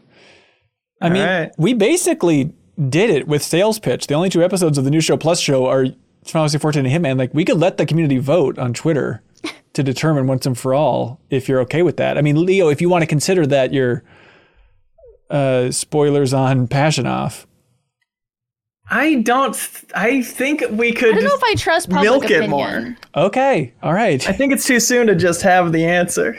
okay, all right. I right, think we can find other ways to to make these two concepts fight. got it. Uh, Andy Wera writes in and says, Hitman Maxers, is there an indie game you'd want to see remade or reimagined with a AAA team and budget? Indie game you want to revive because it's tough because you want to go for the greats, but like they're already great. So you want to find something, at least in my mind, that's like a little flawed, right? That like needs the the visual polish or something, But right? here's the thing. yeah. And I I saw this question and I immediately wanted to talk about it because I- I'm going in a totally different direction you're not expecting. Ooh. I hate this idea. Mhm. Um, And you hate Andy Wera for writing in with it. maybe I'll give him the prize just for that. um, no, the idea that bothers me, and a lot of like during the Game Awards and a couple of past like uh, indie games that have won like best indie game or something.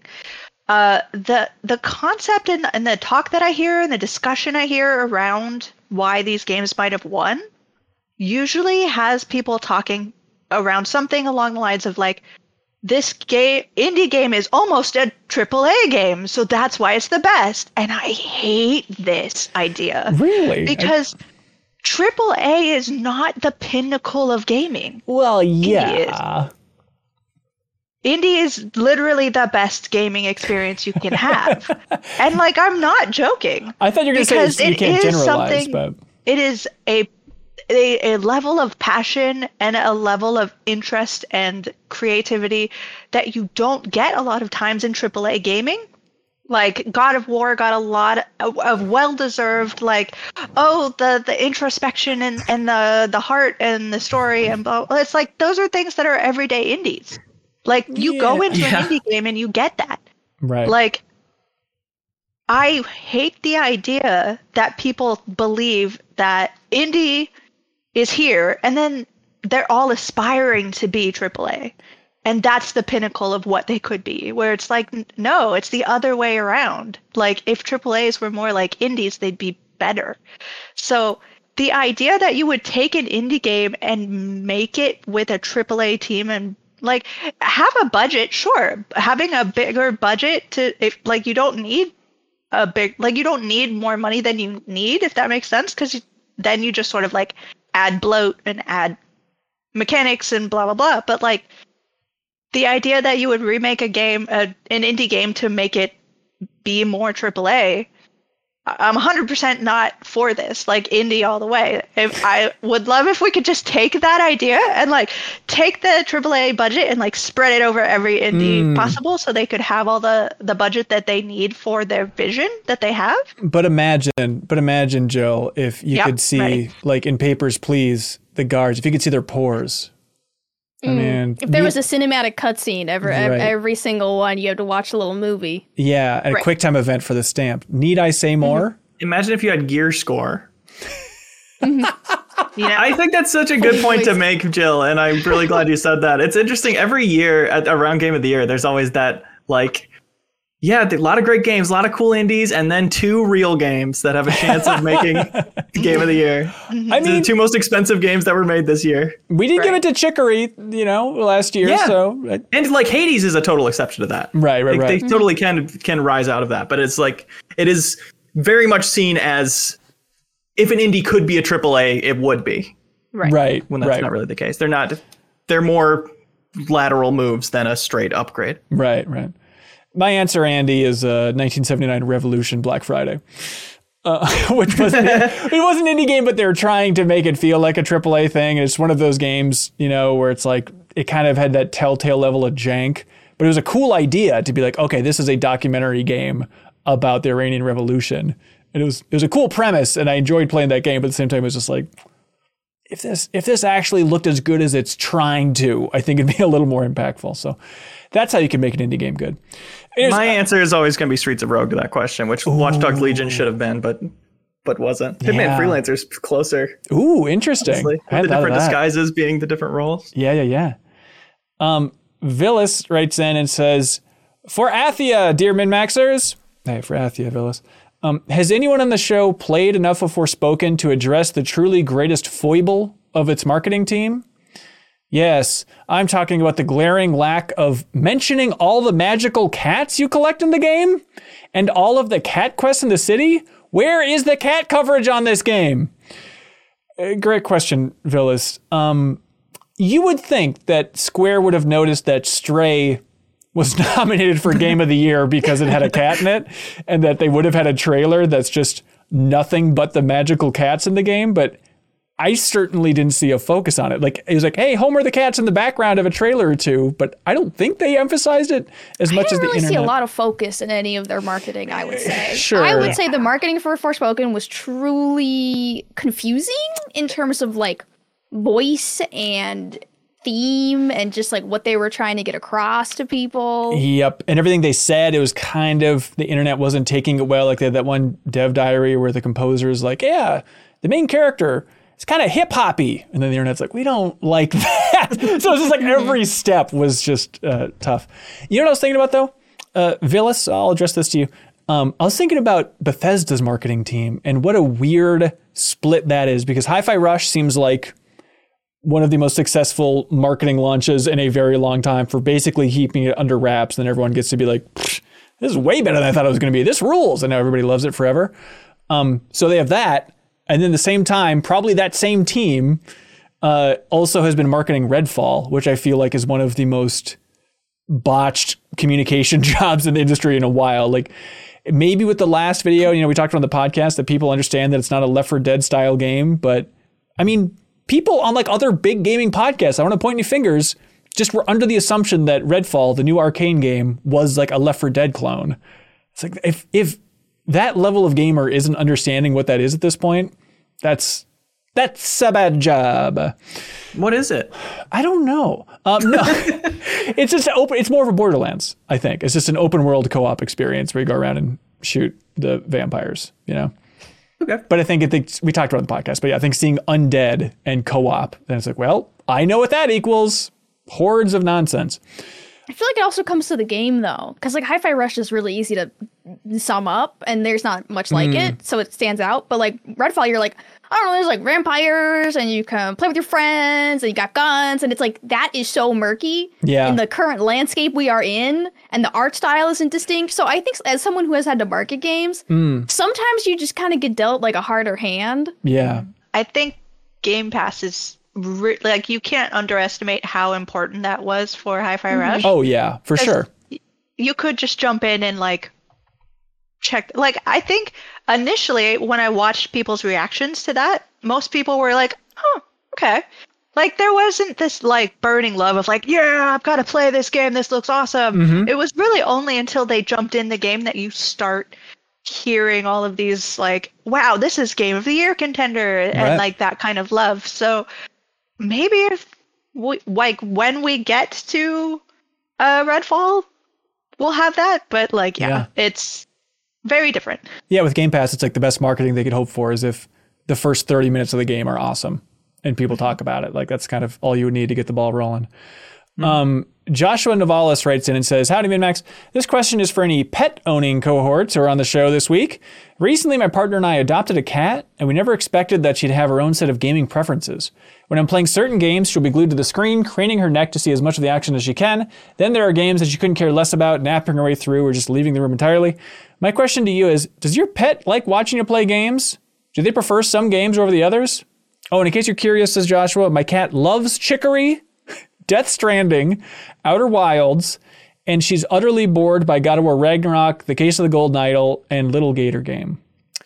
Totally makes sense. Very logical cat decisions. I'm trying to here. see like what the connection is. I- Like I get like Yeah. Chicory, the mouse moves. yeah. Like Death Stranding is like all really monotone. So I was like, maybe it's color. Right, but Little Gator Maybe Game, like, Yeah, little gator game should have like you've got little things popping around, and Right. like I wonder if there's some sort of sound. ooh, the sound interesting. Maybe. What was the other third one that the cat liked? uh, the cat likes Outer Wilds too. Good taste. Oh. It's Great 'cause there's a lot of like mo- the cat has good taste. Yeah. Yeah. Um, well, no, Cat. No, I mean Sarah. Your name isn't Cat.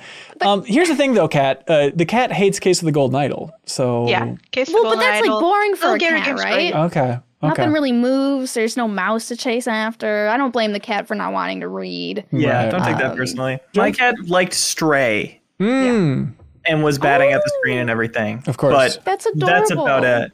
He really likes watching movies. He's for some reason the past like year he's suddenly really gotten into watching movies, but he doesn't really pay attention when a game's on screen. Huh. That's weird. But just seeing another cat or hearing the cat, it's like, all right, now I'm now I'm locked in. Yeah, for sure. Yeah. Yeah. For my cats to Stray, uh, not like seeing the cats, but like hearing the cat meow Mm. was a big trigger for them to like run around and be like, "What is So it's so, happening?" they're like, where is the cat in the house? They're in the Uh-huh. walls. Incredibly Yeah. authentic. I think we game so much in this household. I don't know if the, the, I think it's just a thing. I think is happening in the background, even though our cats are like very uh, affectionate. So I have a really funny picture of my spouse trying to like play, but my cat really wanting to be held. So he's kind of doing this with like the cat draped over him. that counts as love, I think. Yeah. Uh, Sarah Poggers does care about anything? Well, I'm, I was gonna say like he likes games because games like immobilize me, and then he gets to sit on me. So he's like a big fan of games, and he doesn't really react to them. But recently, I've been playing uh, the Story of Seasons: A Wonderful Life Yeah. remake. And in that game, when you're walking around in the overworld, there is like one like very high pitch bird noise that was in the original. So if you know it, you know it, and it's I remember it distinctly, and it goes off like almost constantly.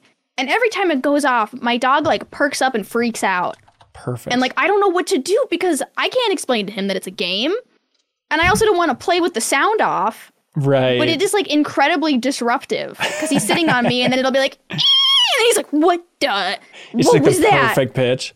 and then he like relaxes and he like goes back down and then he'll be like like what was it again What the, it's been ruining the entire experience is that game good? I didn't even know it was out. we can just i don't know do we want to talk about it when it releases in the us oh, are you playing the Japanese version? yeah That's cool. can you believe they released the in this day and age that is they weird. released the japanese version in january and they were like if you english speakers can wait for june Yeah, can you can you tease it? Tease your thoughts on it? it's the same game It's the same game, it's the same exact game so it's good. Okay. that's a Uh, loaded question that's a very loaded question Okay, it's some old ass uh, Harvest Moon game. Uh, Keegan Day says, "Howdy, I've been playing Pentiment and have been amazed at the historical details. As a birder, I realized the ecological details weren't as accurate. There are bird calls for whip poor wills and tufted titmice. Can we say that on a podcast? And other North American birds in this German village." Mm-hmm. Do you have any incredibly minor complaints about games that don't make you like the game any less but still nag at you when you play the game? Keegan, first of all, I'm jealous that you're a birder. And I'm jealous great. that like everybody has just been praising Pentiment and its historical detail, but I love that you're just being tortured by like these hacks at Obsidian phoned it in with the birds of all the things. You should do this, Keegan, for all media. Just have a birder review of Mm-hmm. I would everything. follow that. Yes. Yeah. Yeah. I would absolutely 100%. because you know what I noticed. Yeah. Anna and I were talking about this on the last cream of the scene, but like loons are incredibly overused Yes. as like Yeah. a soundbite 'Cause they're and, like, scary. they only exist in like Minnesota and I think Canada. Like, Really? Yeah, they're like they're not, but they're you'll be, like you'll be in like New York and you'll hear like a loon call. Yeah. And Totally. it's I hate it. It's inaccurate. It's Ugh. Min- Minnesota only. Yeah, and oh, that scary loon call. That's probably in more media than you kind- well, realize. that's why they use it. yeah. Um, Oh, absolutely make a social media account for that. Like, do they pet the cat, but do they honor the bird? Right, right. God, that was the weirdest thing. Uh, going on vacation in Hawaii, I did not expect this, but like walking out on the street the first day, it was like there are a lot of birds, and all of these are calls that I've not heard before. And like we're staying with somebody who grew up in Hawaii, and I was just trying to explain that to her. She's like, "What are you talking about?" I'm like, "These birds are wildly different." And it's like, "Didn't you notice that when you visited Minnesota recently for a wedding?" She's like, "Did not hear it at all." But like. I don't even think I'm uh, that into birds, but I became really into birds going to Hawaii because like every sound is just wildly different from anything else. What were These they like? Is this, is this is the start of your birder journey? I kind of want to get into birding. Um, Leo is like, and and such like that. Um, Okay, yeah, that is Glad weird. you did that. And actually, the worst, That was fantastic. the worst or the best was there are roosters all over the place. So it was like roosters at like three in the morning, waking our asses up. It was not something I expected from Hawaii, but they're everywhere. Um, okay, anyways, yeah, incredibly minor complaints about games um, that no one else noticed, but I drove can't you get as minor as the bird calls. Yeah, Um, no one can.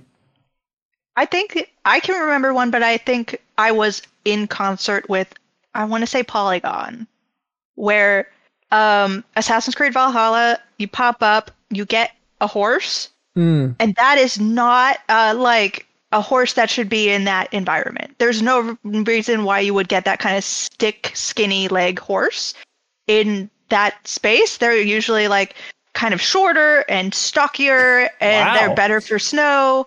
And I'm like, that horse is gonna hundred- snap his legs in the snap his little snowbank. leg. Get out of here with this. And it's like a typical like. I, I want to say it's like uh, based on an Arabian usually because it's got this very beautiful long s- like majestic look to it but it's like that's not the kind of horse that would be like in this realm right. why are you doing this to me i had this like my husband was sitting next to me and i was literally venting to him about this very silly uh horse thing i'm like i'm gonna i'm gonna ride the horse but like just so you know i'm protesting It's outrageous. Uh, Sly Cut, Sly Cut writes in and says, I went to take a sip of my drink a while back and I noticed a tiny spider on the rim Uh-huh. of my cup. If I No. hadn't seen it, No. I would have swallowed it and never noticed. no Another time, my wife was eating broccoli and I saw a little worm inching along in there. It's so small, she wouldn't have noticed eating it. My question is if you could see the statistics of all the types and quantities of critters you've ingested in your life, would you want to see them? Yeah, It's an absolute No. yes from No. me. Ignorance is bliss. What are you Yeah. talking about? 100% So it never was just, okay, but imagine it was like a warehouse, like a warehouse with like a white No. floor, and it was just like if you open that door, you will see every animal. you've wouldn't open it. accidentally i would consumed. burn that it? warehouse to the ground I would just walk away. What, Leo? What if you opened the door and it was just like the entire floor was covered? What if it was just a horrifying amount? What if it's just a horse in there? I, I, I think it's uh, I, I'm fit as a fiddle now, and if I were to see uh, to all the bugs I've eaten to get here, I would that would annihilate any fear of eating them. I'd Right. Say, it got me. It made me You who I would just go outside and take a handful of ants, and you would just eat them. You'd be like, "This is nothing." I've been known to do it it. before, i'm not gonna lie but You know, th- this that question made me think of how there's always cat hair just floating around this Oh, house, no. and whenever I look down at my food, there's cat hair in it, and just how much cat hair I must have eaten from not looking. Oh my know? god! Uh, I've definitely had it where I've been reaching for a bubbly and there was a spider on the rim. And the scariest. I've never had that happen. there's a lot of But spiders. why in are this you guys just having spiders show up around things? I don't outta know. here. A podcast from a basement all over the place. The worst is one time I was like looking at the camera, this camera right here, and um, and there was a spider like web and like it was a full nest like right along the lens, and it kind of freaked me out. Like there's been a spider Oh. like next to the lens that people have been seeing me on the internet from for months probably. That was a nightmare. No, I like hate we're not drinking beverages in your basement anymore. I guess. Ever. Like, I just No, had no. a drink there yesterday. No, I, I clean it before you come, Sarah. As you can tell, it's frickin' spotless.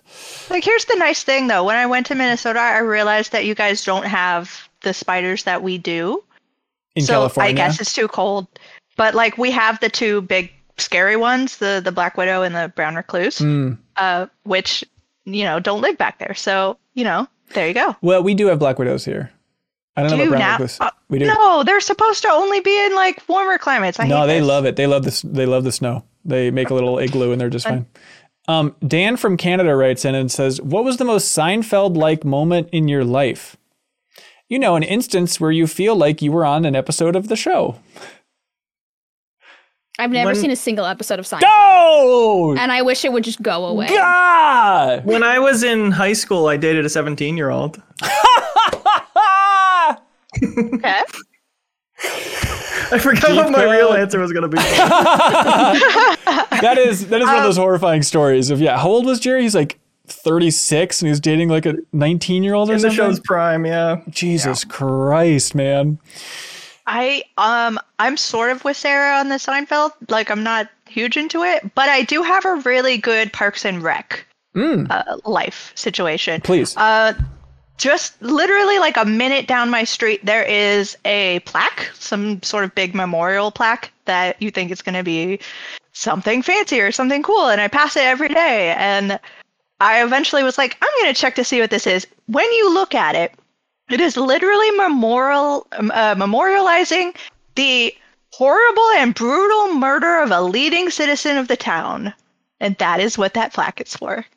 Like they died at that spot. They Or, were like- murdered right there. and, And then is- did you stand there and start to feel weird? Because I, I felt kind of weird. I'm like, Ooh. And that's standing in San Francisco? You think that would be no, like I'm I'm in the East Bay, but like Okay. it's it's a bizarre sort of like, why is this here? It looks like it's gonna be like, you know, here we founded the city or something. Right, right, right. But no, brutal murder. Well, you know, yeah, can't win them all. Um, I, I remembered mine. It was Yeah. it was the E3 hive when I had that beekeeper's outfit on, and you could kind of see like my neckline under the beekeeper's helmet, and Right. people were like, "Leo's naked under that beekeeper suit." and And you I'm had like, "You're naked under your clothes, pal." that Wait, were you really naked would under get the in trouble. I have the underwear on, but it's a suit. you pervert. You can wear clothes under the beekeeper suit. Yeah. You could. You can wear clothes under your clothes. Which I do. Yeah, all video game characters, they're just one pixel away, just one thin pixel layer from being completely butt ass naked out there. Um, I forget if I told you this one, Leo. I'll, I'll I'll leave all names out of it, but I was having breakfast with somebody from the game industry. Um, and Brag. yeah, I don't like to brag too much. And we're at a restaurant and we're trying to figure out what we're going to order. And one of us really wanted like lemony pancakes, but they're also like waffles that looked really good at this place. And so we're like, oh, who's going to get which? And then this other person, who again, we all know, um, but he's like, I've had to hear this story. did you really? Yeah. And he's like, he's like, oh, how about, how about we just get the pancakes and waffles and then we can trade one pancake and one waffle. I was like, that's perfect. 'cause then we'll get to mix all this together, right? So we ordered that. And then the meal comes like, okay, great. Here's the pancake. Here's the waffle. Give it the hot swap. That's great. And uh, I like eating. And so flew through all the food, finished it, ate the side, the piece that he gave me. I was just delighted. Um, then we sat there and talked.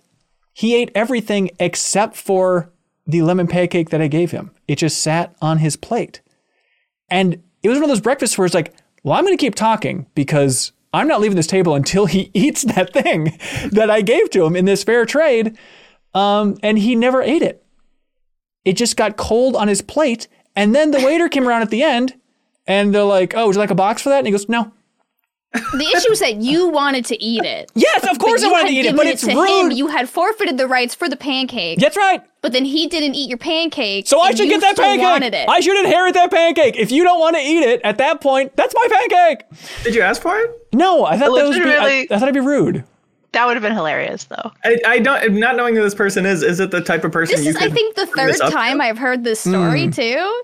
I don't think I'd I want to bring it up to him. Yeah, yeah. I also want to like uh air the idea that perhaps this person was just being kind and didn't want any of yours, but knew you wanted Hmm. both and was like, I want to make sure that I give this I person think something no. that'll make them I happy. like that gesture, Jill, and that's very generous of you. But then they would say, "No, no, please don't. No need to trade. I'll just donate a waffle to you. Um, please take it." But there are people who are proud and won't receive that sort of breakfast charity. Mm. It's gotta it's gotta go. Pride must go with, and then they fall. Um, Victor Pham writes in with something that nobody else wants to talk about, saying, "With the news that Midnight Suns was a commercial flop, do you think there is superhero fatigue within the gaming space, or do you think the poor sales are for a different reason?" Yeah, so Jason Schreier had a tweet where he said he talked to with the head of Take Two, Strauss Zelnick, um, and they said, "Yeah, that Marvel's Midnight Suns critically well received, but a bit of a commercial flop is kind of the takeaway." Um, why do you think it didn't do well, Leo? You've been playing it. I don't know. Did it, did we get numbers on how Avengers did Ooh. the game? I want to say Avengers was like okay in the NPDs. It wasn't tearing it up or anything, but let me see. Because it doesn't strike me immediately as superhero fatigue. The fact that Midnight Suns, which Yeah. we're saying the fact that it flopped, did it really like flop flop, or I did it just not meet expectations? I, I don't know where it was popping up in the NPDs. Let's see. NPDs, Marvel's Midnight Suns. It certainly wasn't tearing up the charts, but maybe just people are taking this tweet. But I'm wondering, like, to the level of, you know, do you think an XCOM 3 would have sold better than this? Like, I, I don't know. It seems like just perception wise, it didn't make that much of a splash. And I think a big part of that is December 2nd release. I think it's tough. It's tough to get attention in that window. I think Uh, yeah, agree with Leo. I don't think that it, there's a lot of that. I don't think the superhero fatigue is is really the driving force here because Yeah. like half the people I know like game of the year for them could be Spider-Man 2. You know. So like when you have that situation you're like okay, it's not really about the superhero Right. aspect. Um but yeah, it might be that it it released in a time when everybody was doing a lot and there was a lot to play and I think that there is some difficulty in uh a new superhero property with superheroes you know but like these aren't your superheroes Also, like that's always a little tough Well, that's the big thing too. Is we shouldn't overlook the fact that it's called Midnight Suns. Like even comic fans are like, "What? Okay, I guess I maybe remember that run, but it's not like a legendary comic run or anything." Um, yeah. Our RC took in the backstage pass chat took the words out of my mouth. I think the mass superhero audience and the niche strategy genre just doesn't cross over a ton. Right. Yeah, I It's It's think like that the might Venn be diagram. Mm. it just might be a surprisingly small cut. Yeah, Yeah. Whereas I'd you know, interested in both things. from Firaxis' point of view, if Marvel reaches out and say, "Hey, do you want this hot property?" They're like, uh, "Yeah, the biggest movies in the world. Of course, we want that." Um, just thinking it's an automatic success, and it's like, eh, not so easy. And you got to wonder too. Even if it's good. Even if it's good, yeah. But you got to wonder too. And also, it's Steam Deck verified now. I just saw, which I'm excited to actually go back to it and, and pick it up again. But you got to wonder in like their post-release reports. I'd love to see what they come to for a conclusion and whether or not Marvel Snap hurt them. Because like, well, there's this Marvel card game, sixty bucks. This other Marvel card game that's free, and everyone's raving about it. You know, it's like that's a tough market. Yeah. Um, and let's see. So this site says it had 15,000 peak concurrent players on Steam, apparently. Um, sales wise, it's less positive. It debuted in a mortifying 26th place in the UK physical sales charts, apparently, according to gamingbolt.com. That's physical and that's UK, so take that for what it's worth. Um, let's see. Uh, Kyle Silva says, Hey, Max, I don't have a question this week. I just wanted you all to know. And by the way, this is welcome. I love this. Just weird little factoids. I'm all for it. If anybody wants to just volley things that we can learn from. I don't have a question this week, says Cal Silva. I just wanted you all to know that the theme for Nero in Devil May Cry 5 has over 71 million views on YouTube, while Virgil's theme has over 80 million views on YouTube. And the part that blew my mind is like I went and looked at sales for Devil May Cry 5, total of 6 million copies sold, which is damn impressive for Devil May Cry 5, but 71 million views, 80 million views for this stuff? There's got to be some, and the person who like that I'm looking at who posted it only has twenty three thousand subscribers. Hmm. So there's got to be, it's got to be linking out to something. You think it was like embedded somewhere or it's just like no one else Some was posting like, the Devil Trigger song? Seventy one million views in four years. It's and it's shocking. a six minute song. Right. There's got to be some. There's something. There's something going on here. I mean, to be fair, Hmm. I remember back at Game Informer, I'd made fun of this song, the Devil Trigger song, um, and I've never eaten my words more because then I, I was listening to it like a couple years ago, I think for like Trivia Tower or something. I was like, wait, A, does this song rule? And B, secretly, I think it's an AFI song, uh, one of my favorite Hmm. bands. So just, I know this is a deep cut, but just imagine AFI singing this song, please, if you know them, because it's right there. And with these views, they should.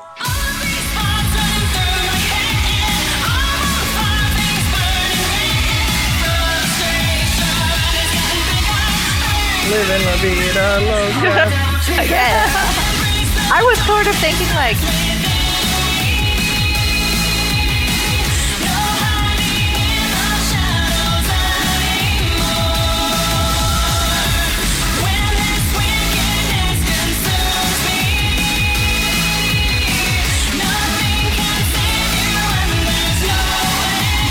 You're trying to get some of those views, aren't you? Please. People can come here and listen to it.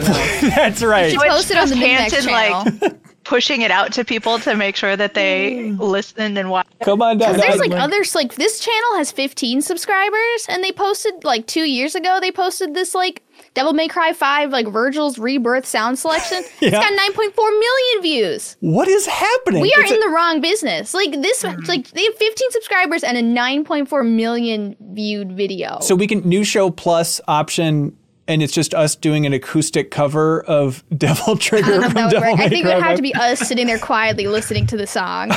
just over and over again. One hour loop. all right, all right. Chan in the I backstage pass thinking, chat like- has the good point that it's a song, so it gets replayed a lot. That it Yeah. plays It's just so Uh, catchy. yeah, I was thinking about that too because like when I write, a lot of the times I'll put on like a YouTube song or like a, a compilation of songs or. Right. whatever.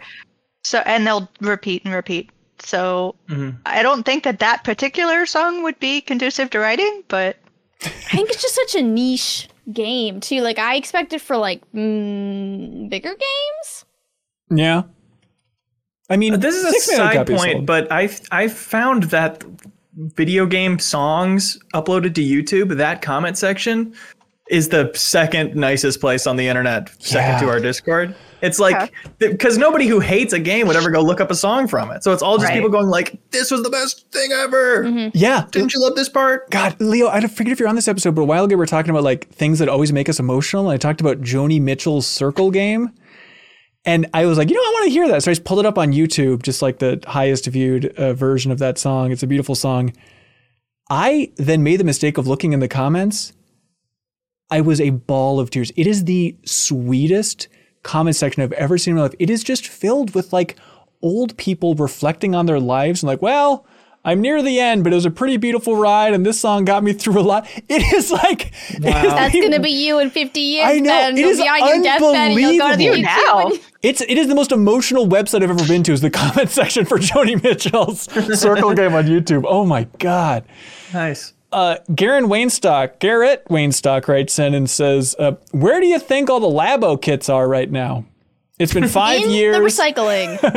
it's been five years, but it, they're beautifully recycled compared to all other toys. Like, they knew when they released it, they were like, people are gonna throw this shit away. yeah, we probably like ate food out of a box that was a former Labo kit or something."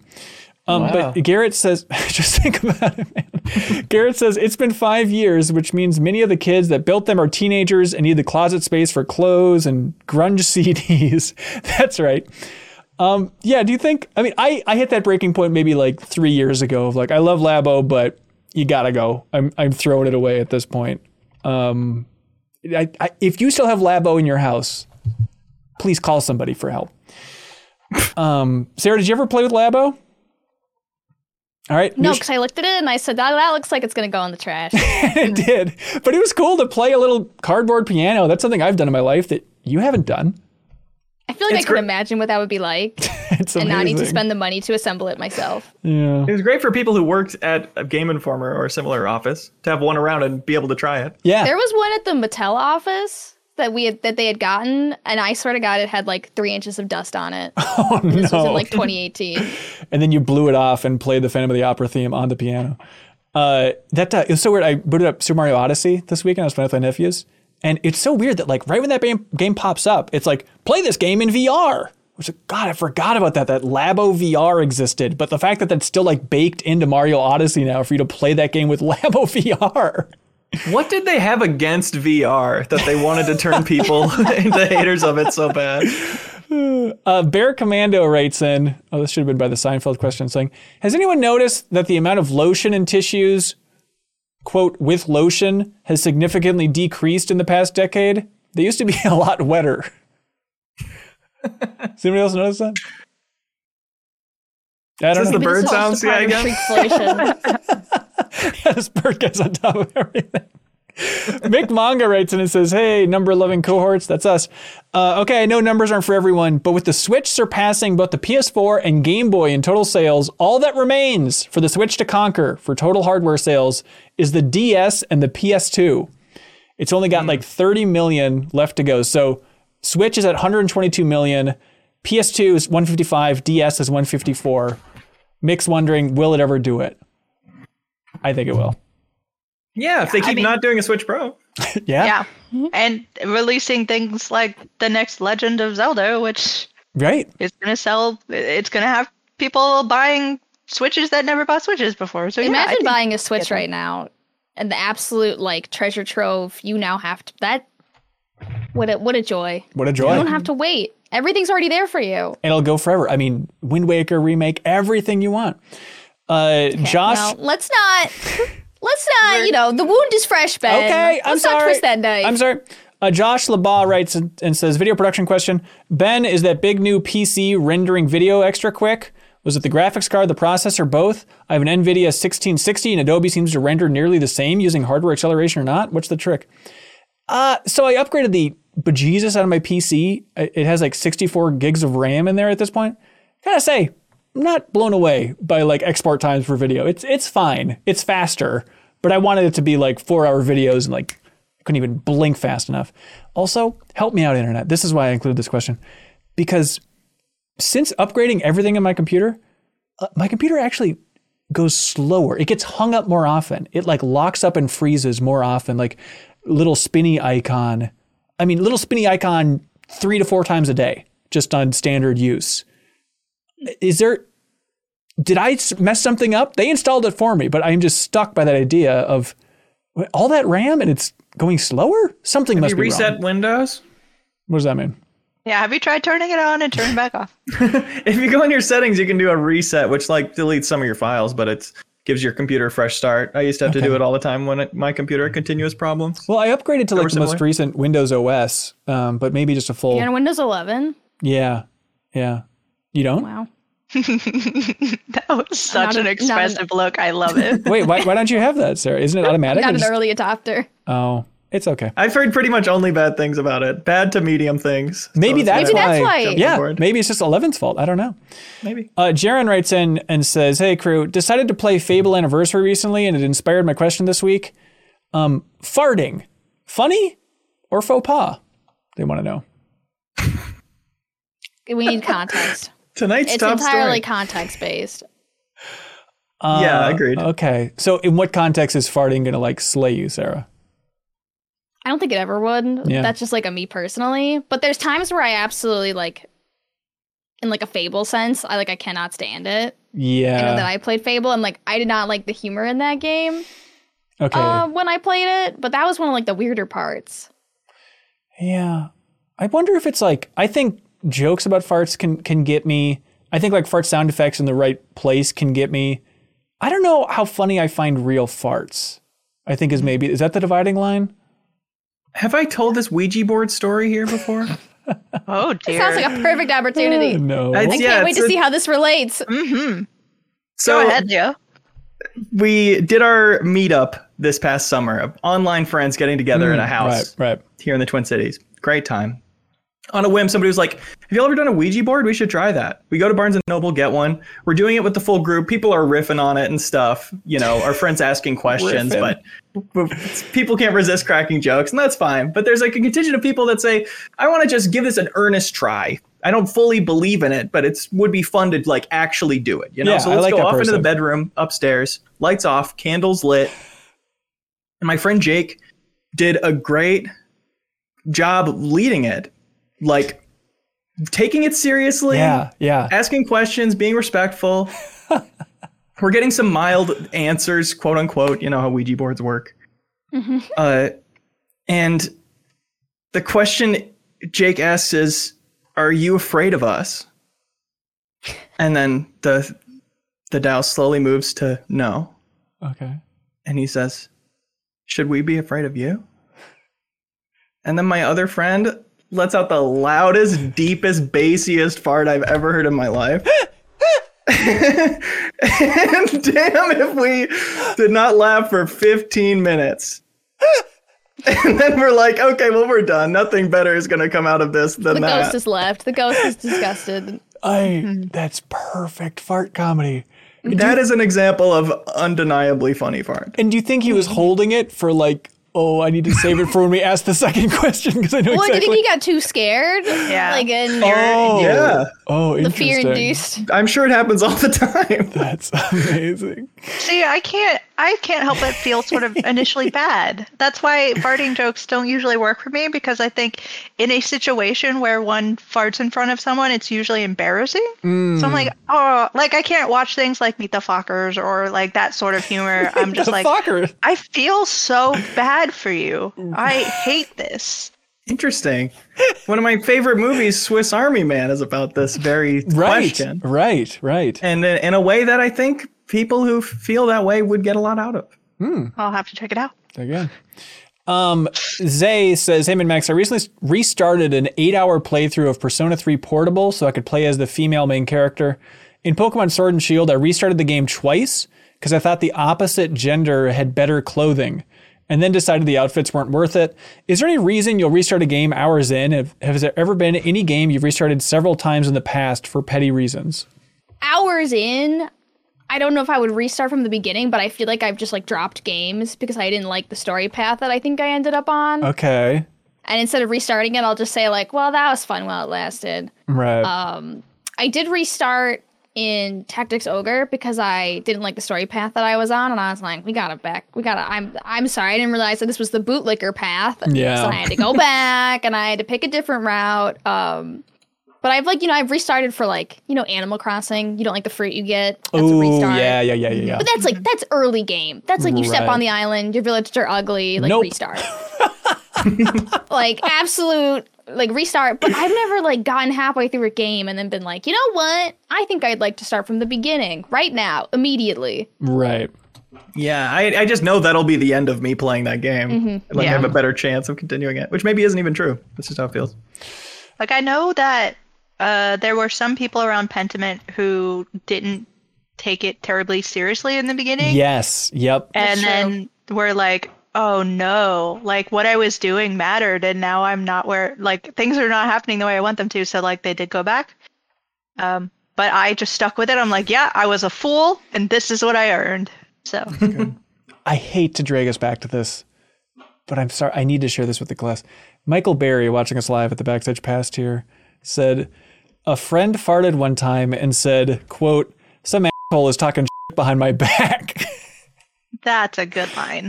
That's a good reaction. That's a good reaction. That's a good line. I wonder if he thought of it beforehand. and Was like, "Yeah, I'm gonna use this." God, I can't wait to have to fart. Yeah. He's trying to just chomp on some beans just to try and get get it to go for get, get it to go faster. hey, can I? Um, Good point. thanks. Yeah, yeah. That's what podcasting's for. Good points. Um, there's a indulgent question, but I think it's interesting. I think we'll get to a spot where there is some insight here. So permission to say something, and you can all stick with it. We'll see. Okay. Uh, that sounds like a commitment to me. Adrian Creates writes in and says, Hey, Ben and crew, something has been on mind since last week when I watched your cozy holiday feast on YouTube. Ben, do you remember when you asked, Do babies get sad?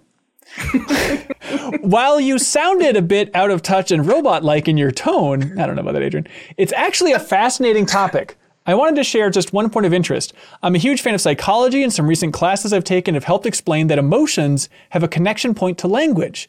That connection point is our thoughts. Negative feelings come from our negative thoughts, and negative thoughts require language, specifically complex negative thoughts. Think about it. You can't actually feel sad about something if you don't have an articulate sad thought behind it. Take a basic example. Quote, I'm a failure. You not only would need the vocabulary to articulate that, you would also need some social context to be able to allow the concept of failure to have any effect on you.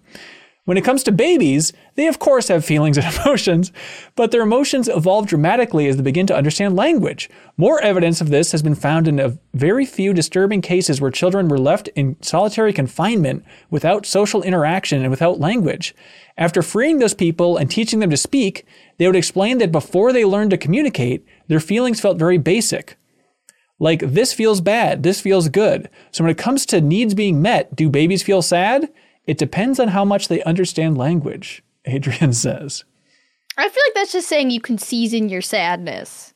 Like bad, like you can feel bad, you can feel sad. Right. But now when you get fancy words and like societal context, that's just like extra seasoning on ways you can feel bad. More nuance to the mm-hmm. negative Badness. vibe. But babies can't feel like failures, might be a more distinct way of Baby's not gonna be Yeah. like, I shit my pants. I have failed. I will never climb the corporate ladder. Like that's just like ignorance is bliss, though.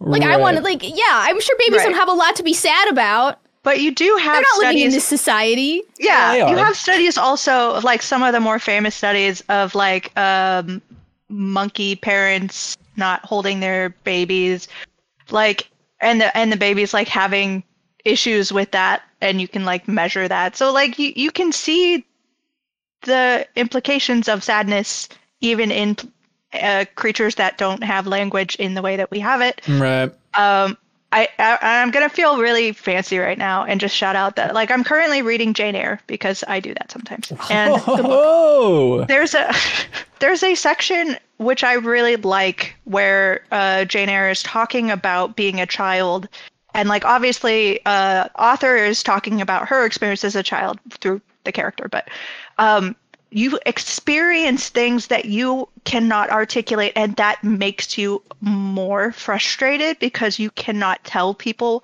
and express and get that off your chest. Right. So it is stuck within you.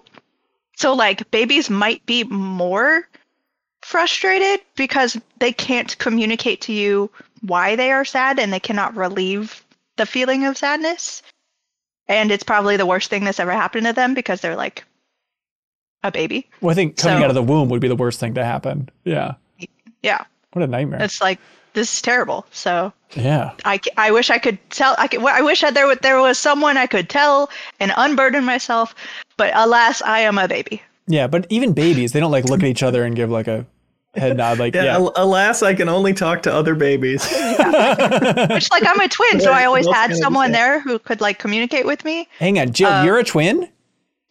Yeah. Sarah's a twin. I'm a What? twin too. What? Wait Are a you minute. twins of each other? Twins! You're long lost twins? what? This is Yeah, a new, quadruplets now. this is a This headline is how for I the podcast. decided to announce it. Oh my god, uncanny. We've actually been related this entire time. Uh, Crab Palace writes in and says, "Mm, I was watching a rap battle. Crab Palace, by the way, he wrote a MinnMax rap one time. I think we played it on Better Quest. But Crab Palace says, I was watching a rap battle, and the rapper Tony D said, quote, Oh, hello. Uh, that was Poggers, Sorry, I Poggers presume? already was not interested in whatever you were going to say. Okay, it sounded like a good old Poggers fart. He doesn't think rapping is music. Yeah. So Tony D says, I am way off from the norm. I engage God to play dodge with the raindrops and the storm. And then Crab Palace asks, What's the coolest you've ever heard? well, that's pretty good. Um, that the the line about farting, um, the guy talking behind my back. That's pretty good. Um, my immediate thought was, and I was trying to dig around to figure out if this is actually if this was come up with on the spot, but it certainly feels that way. But do y'all remember Fernwood Tonight? Is an old uh, comedy show uh, from the 70s. Um, I think it's 70s, early 80s. Anyways, there's an episode with Tom Waits on it. And Tom Waits goes onto this set um, and he's talking to the hosts of this uh, comedy talk show type thing. Um, and there's, they're like, there's a table. And I think Tom Waits, my memory is that he like puts down like a bottle of booze and they're like, "Oh, you got got some booze there." And then Tom Waits just says in a very casual way, "I'd rather have a." Okay, I can't blow this. I'd rather have a. Okay, hang on. It's, know. it's I can't blow this. I can't blow this. we're- You got No, no, this. I can't blow this. Lost. It's over. He says, There's no coming back. "There Go is, for it. Leo. There is. Ready?" Tom Waits looks in their eyes and he says, "I'd rather have a bottle in front of me than a frontal lobotomy." Yeah. Eminem on the track. Isn't mm-hmm. that amazing? And it's so casual. It, it, it has to be off the dome. But there's like apparently debate about whether or not it's from like National Lampoon or something before. Um, that sounds like yeah, just a one of those phrases that But have you ever heard shared. it? You can Google it. You can't find the origin of it. So you think Tom Waits, master lyricist, did not come up with that phrase on his own? it's if I heard somebody say it, I wouldn't assume they did. If I just heard somebody at a bar say it, Yeah, but if that person at the bar was Tom Waits, I think you'd assume they probably came up with it. I wouldn't recognize Tom Waits. Oh, So if it was him, I still wouldn't think that because I wouldn't know who he was. Leo, Tom Waits is actually your twin. And he's here right now. And he's He's here right us. now. He's been podcasting with us. Uh, Zach Moore the coolest, in, the, the coolest thing Oh, I've yeah, ever heard please. is from a philosophy tube video a long ass time ago that has effortlessly stuck with me, even though I don't think I'm gonna get it exactly right.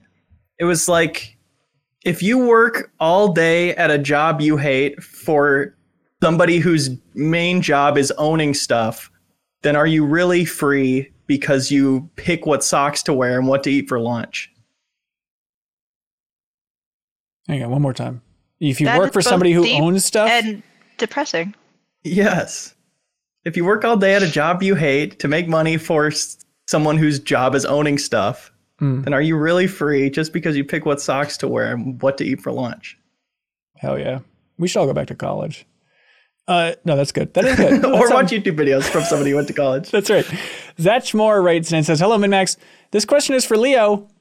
Sticking with the theme here. If your last name could be any other surname from the Star Wars universe, Leo Vader, what would it be? Let's rattle off some good surnames. uh, okay, uh, Zach Moore says Leo Jettster has a nice ring to it. Jet Jettster, of course, from the diner. okay. Um, there's Leo Thanks Win. Leo Windu, Pre- kind of flows beautifully. Leo Antilles, Leo Maul is a pretty good Leo one. Maul does sound good, but I it's probably going to be Leo Banks. Leo Banks is solid. Leo Dooku. Um, F tier. I, I, I looked it up because I, I went down the Wikipedia rabbit hole of like, what is Count Dooku's full name? Turns out Dooku is his first name. His last name is Sereno, the name of the planet, just in case there's any Count Dooku fans out there. Um, Leo Fisto. Okay. It's a name. What about Leo Calrissian? It kind of already sounds like the real name, so it sounds That good. is yeah. okay. Leo Fortuna. Okay. Andor. All right. Leo Andor. Leo Andor. That's a Gotta beautiful. be Leo Andor. That's a beautiful flow to it. Leo Erso. I think Leo. That's the secret of Leo is it goes well with any Star Wars name. Uh, Whereas what Ben Kenobi, eh, you can't combine them. They sound like trash. um, okay, what do y'all like for question of the week? Jill, I know you're taking notes. Yeah, I was. I'm looking at them, and I'm sort of in the camp of the Pentiment birder. Pentiment Burner. I mean, they they certainly are smart. I mean, the the chat, the CPU opening for the podcast is a really creative, weird choice that definitely impacted the show. Um, the pet that uh, that changed things. The Seinfeld moments I liked. The I like the Devil May Cry. Fun facts. I like the fart question. We got It the, was a good week. It was a They're strong good week. talkers. It's really good, Yeah. right? Tough competition. Yeah, Leo, Sarah, how you feeling? I liked the bird one because I finally got to get like the overuse loon sound off my chest. Right. I've been carrying that around a lot, Okay. and I finally Yeah. got to like set it free. Yes. Sparked a very unusual, unexpected conversation. Yeah. Okay. Leo, you can live with that? Absolutely, easily. All right. Keegan Day, congratulations. You just won Untitled Goose Game and the Nintendo Switch from iam8bit. Congratulations. Oh my gosh. And that's really fitting. Oh, of course. Yeah. You'll now Wow. know what a honk sounds like. Please enjoy. But now we need to see if the person whose cat does the cat like Untitled Goose Game. The There's a full circle. cat. That's right. Are there fart Where jokes in the Goose Game? Okay, here we go. Get a load of this, everybody. Do you think this podcast would finally take off if we just replace Get a Load of This jingle with uh, Devil Trigger from Devil May Cry 5? Mhm. Okay, thanks.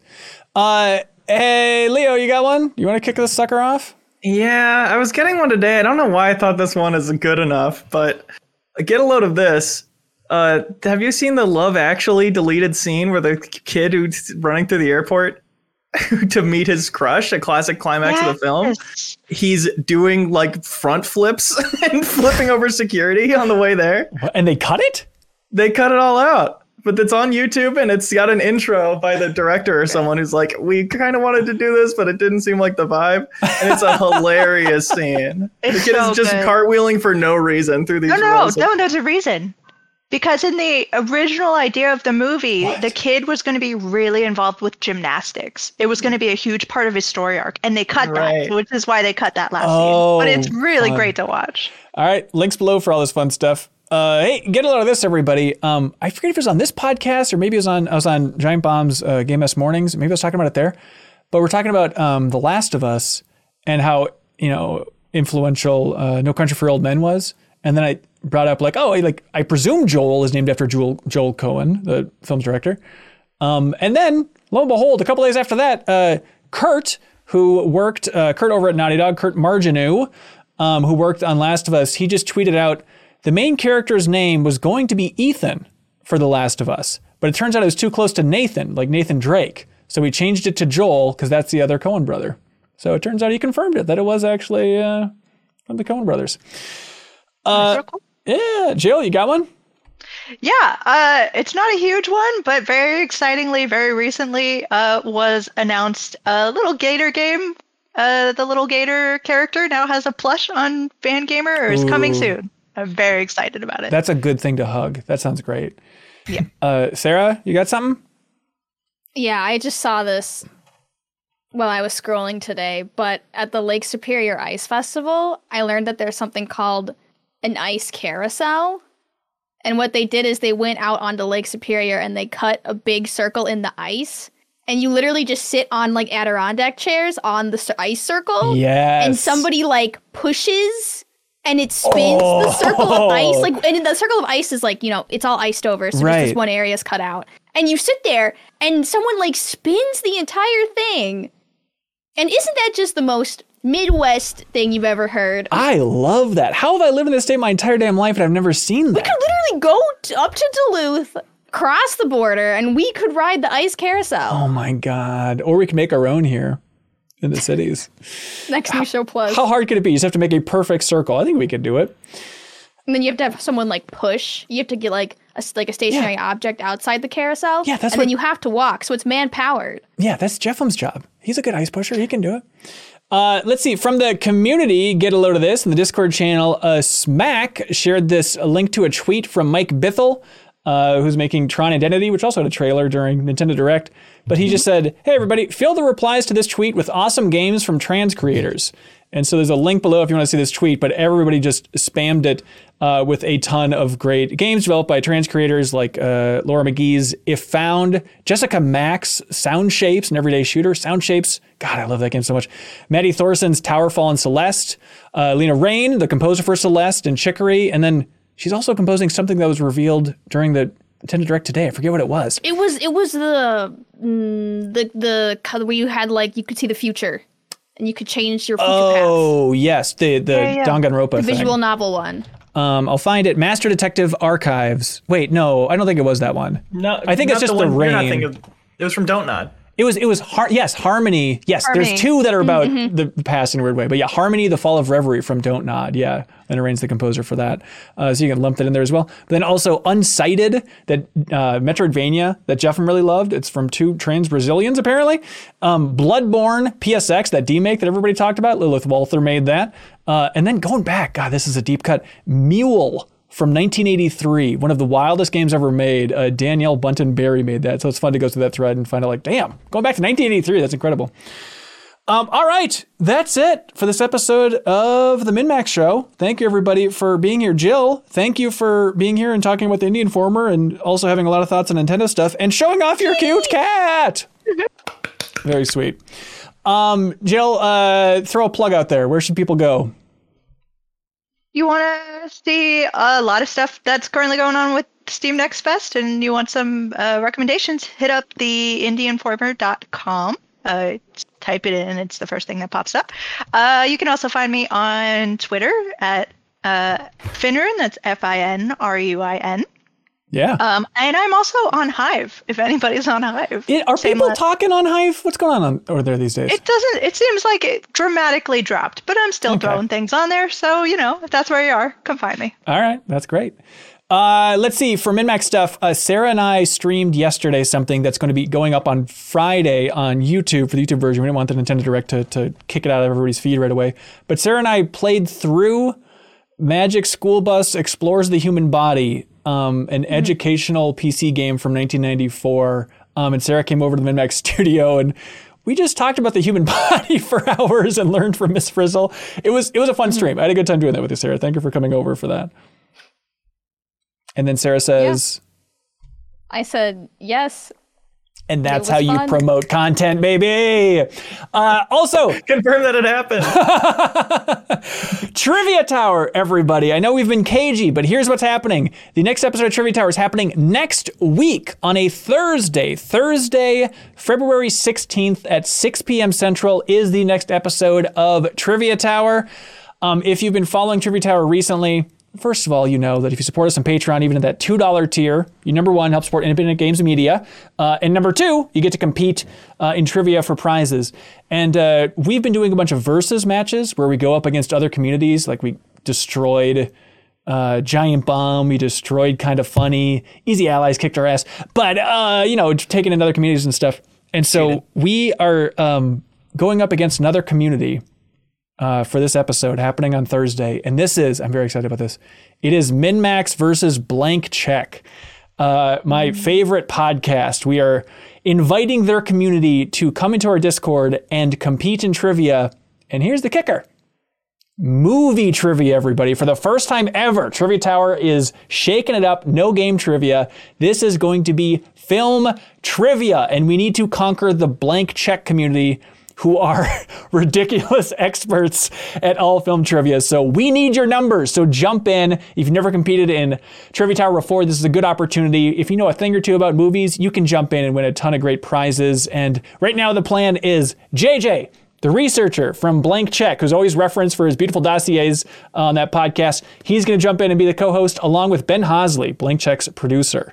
So it should be a fun time. We've had Griffin and David on the MinnMax Show podcast before, so now we're just rounding out everybody else from uh, Blank Check. So please look forward to the next episode of Trivia Tower. Tell a friend, jump in and compete in film trivia this Thursday. It's going to be cool.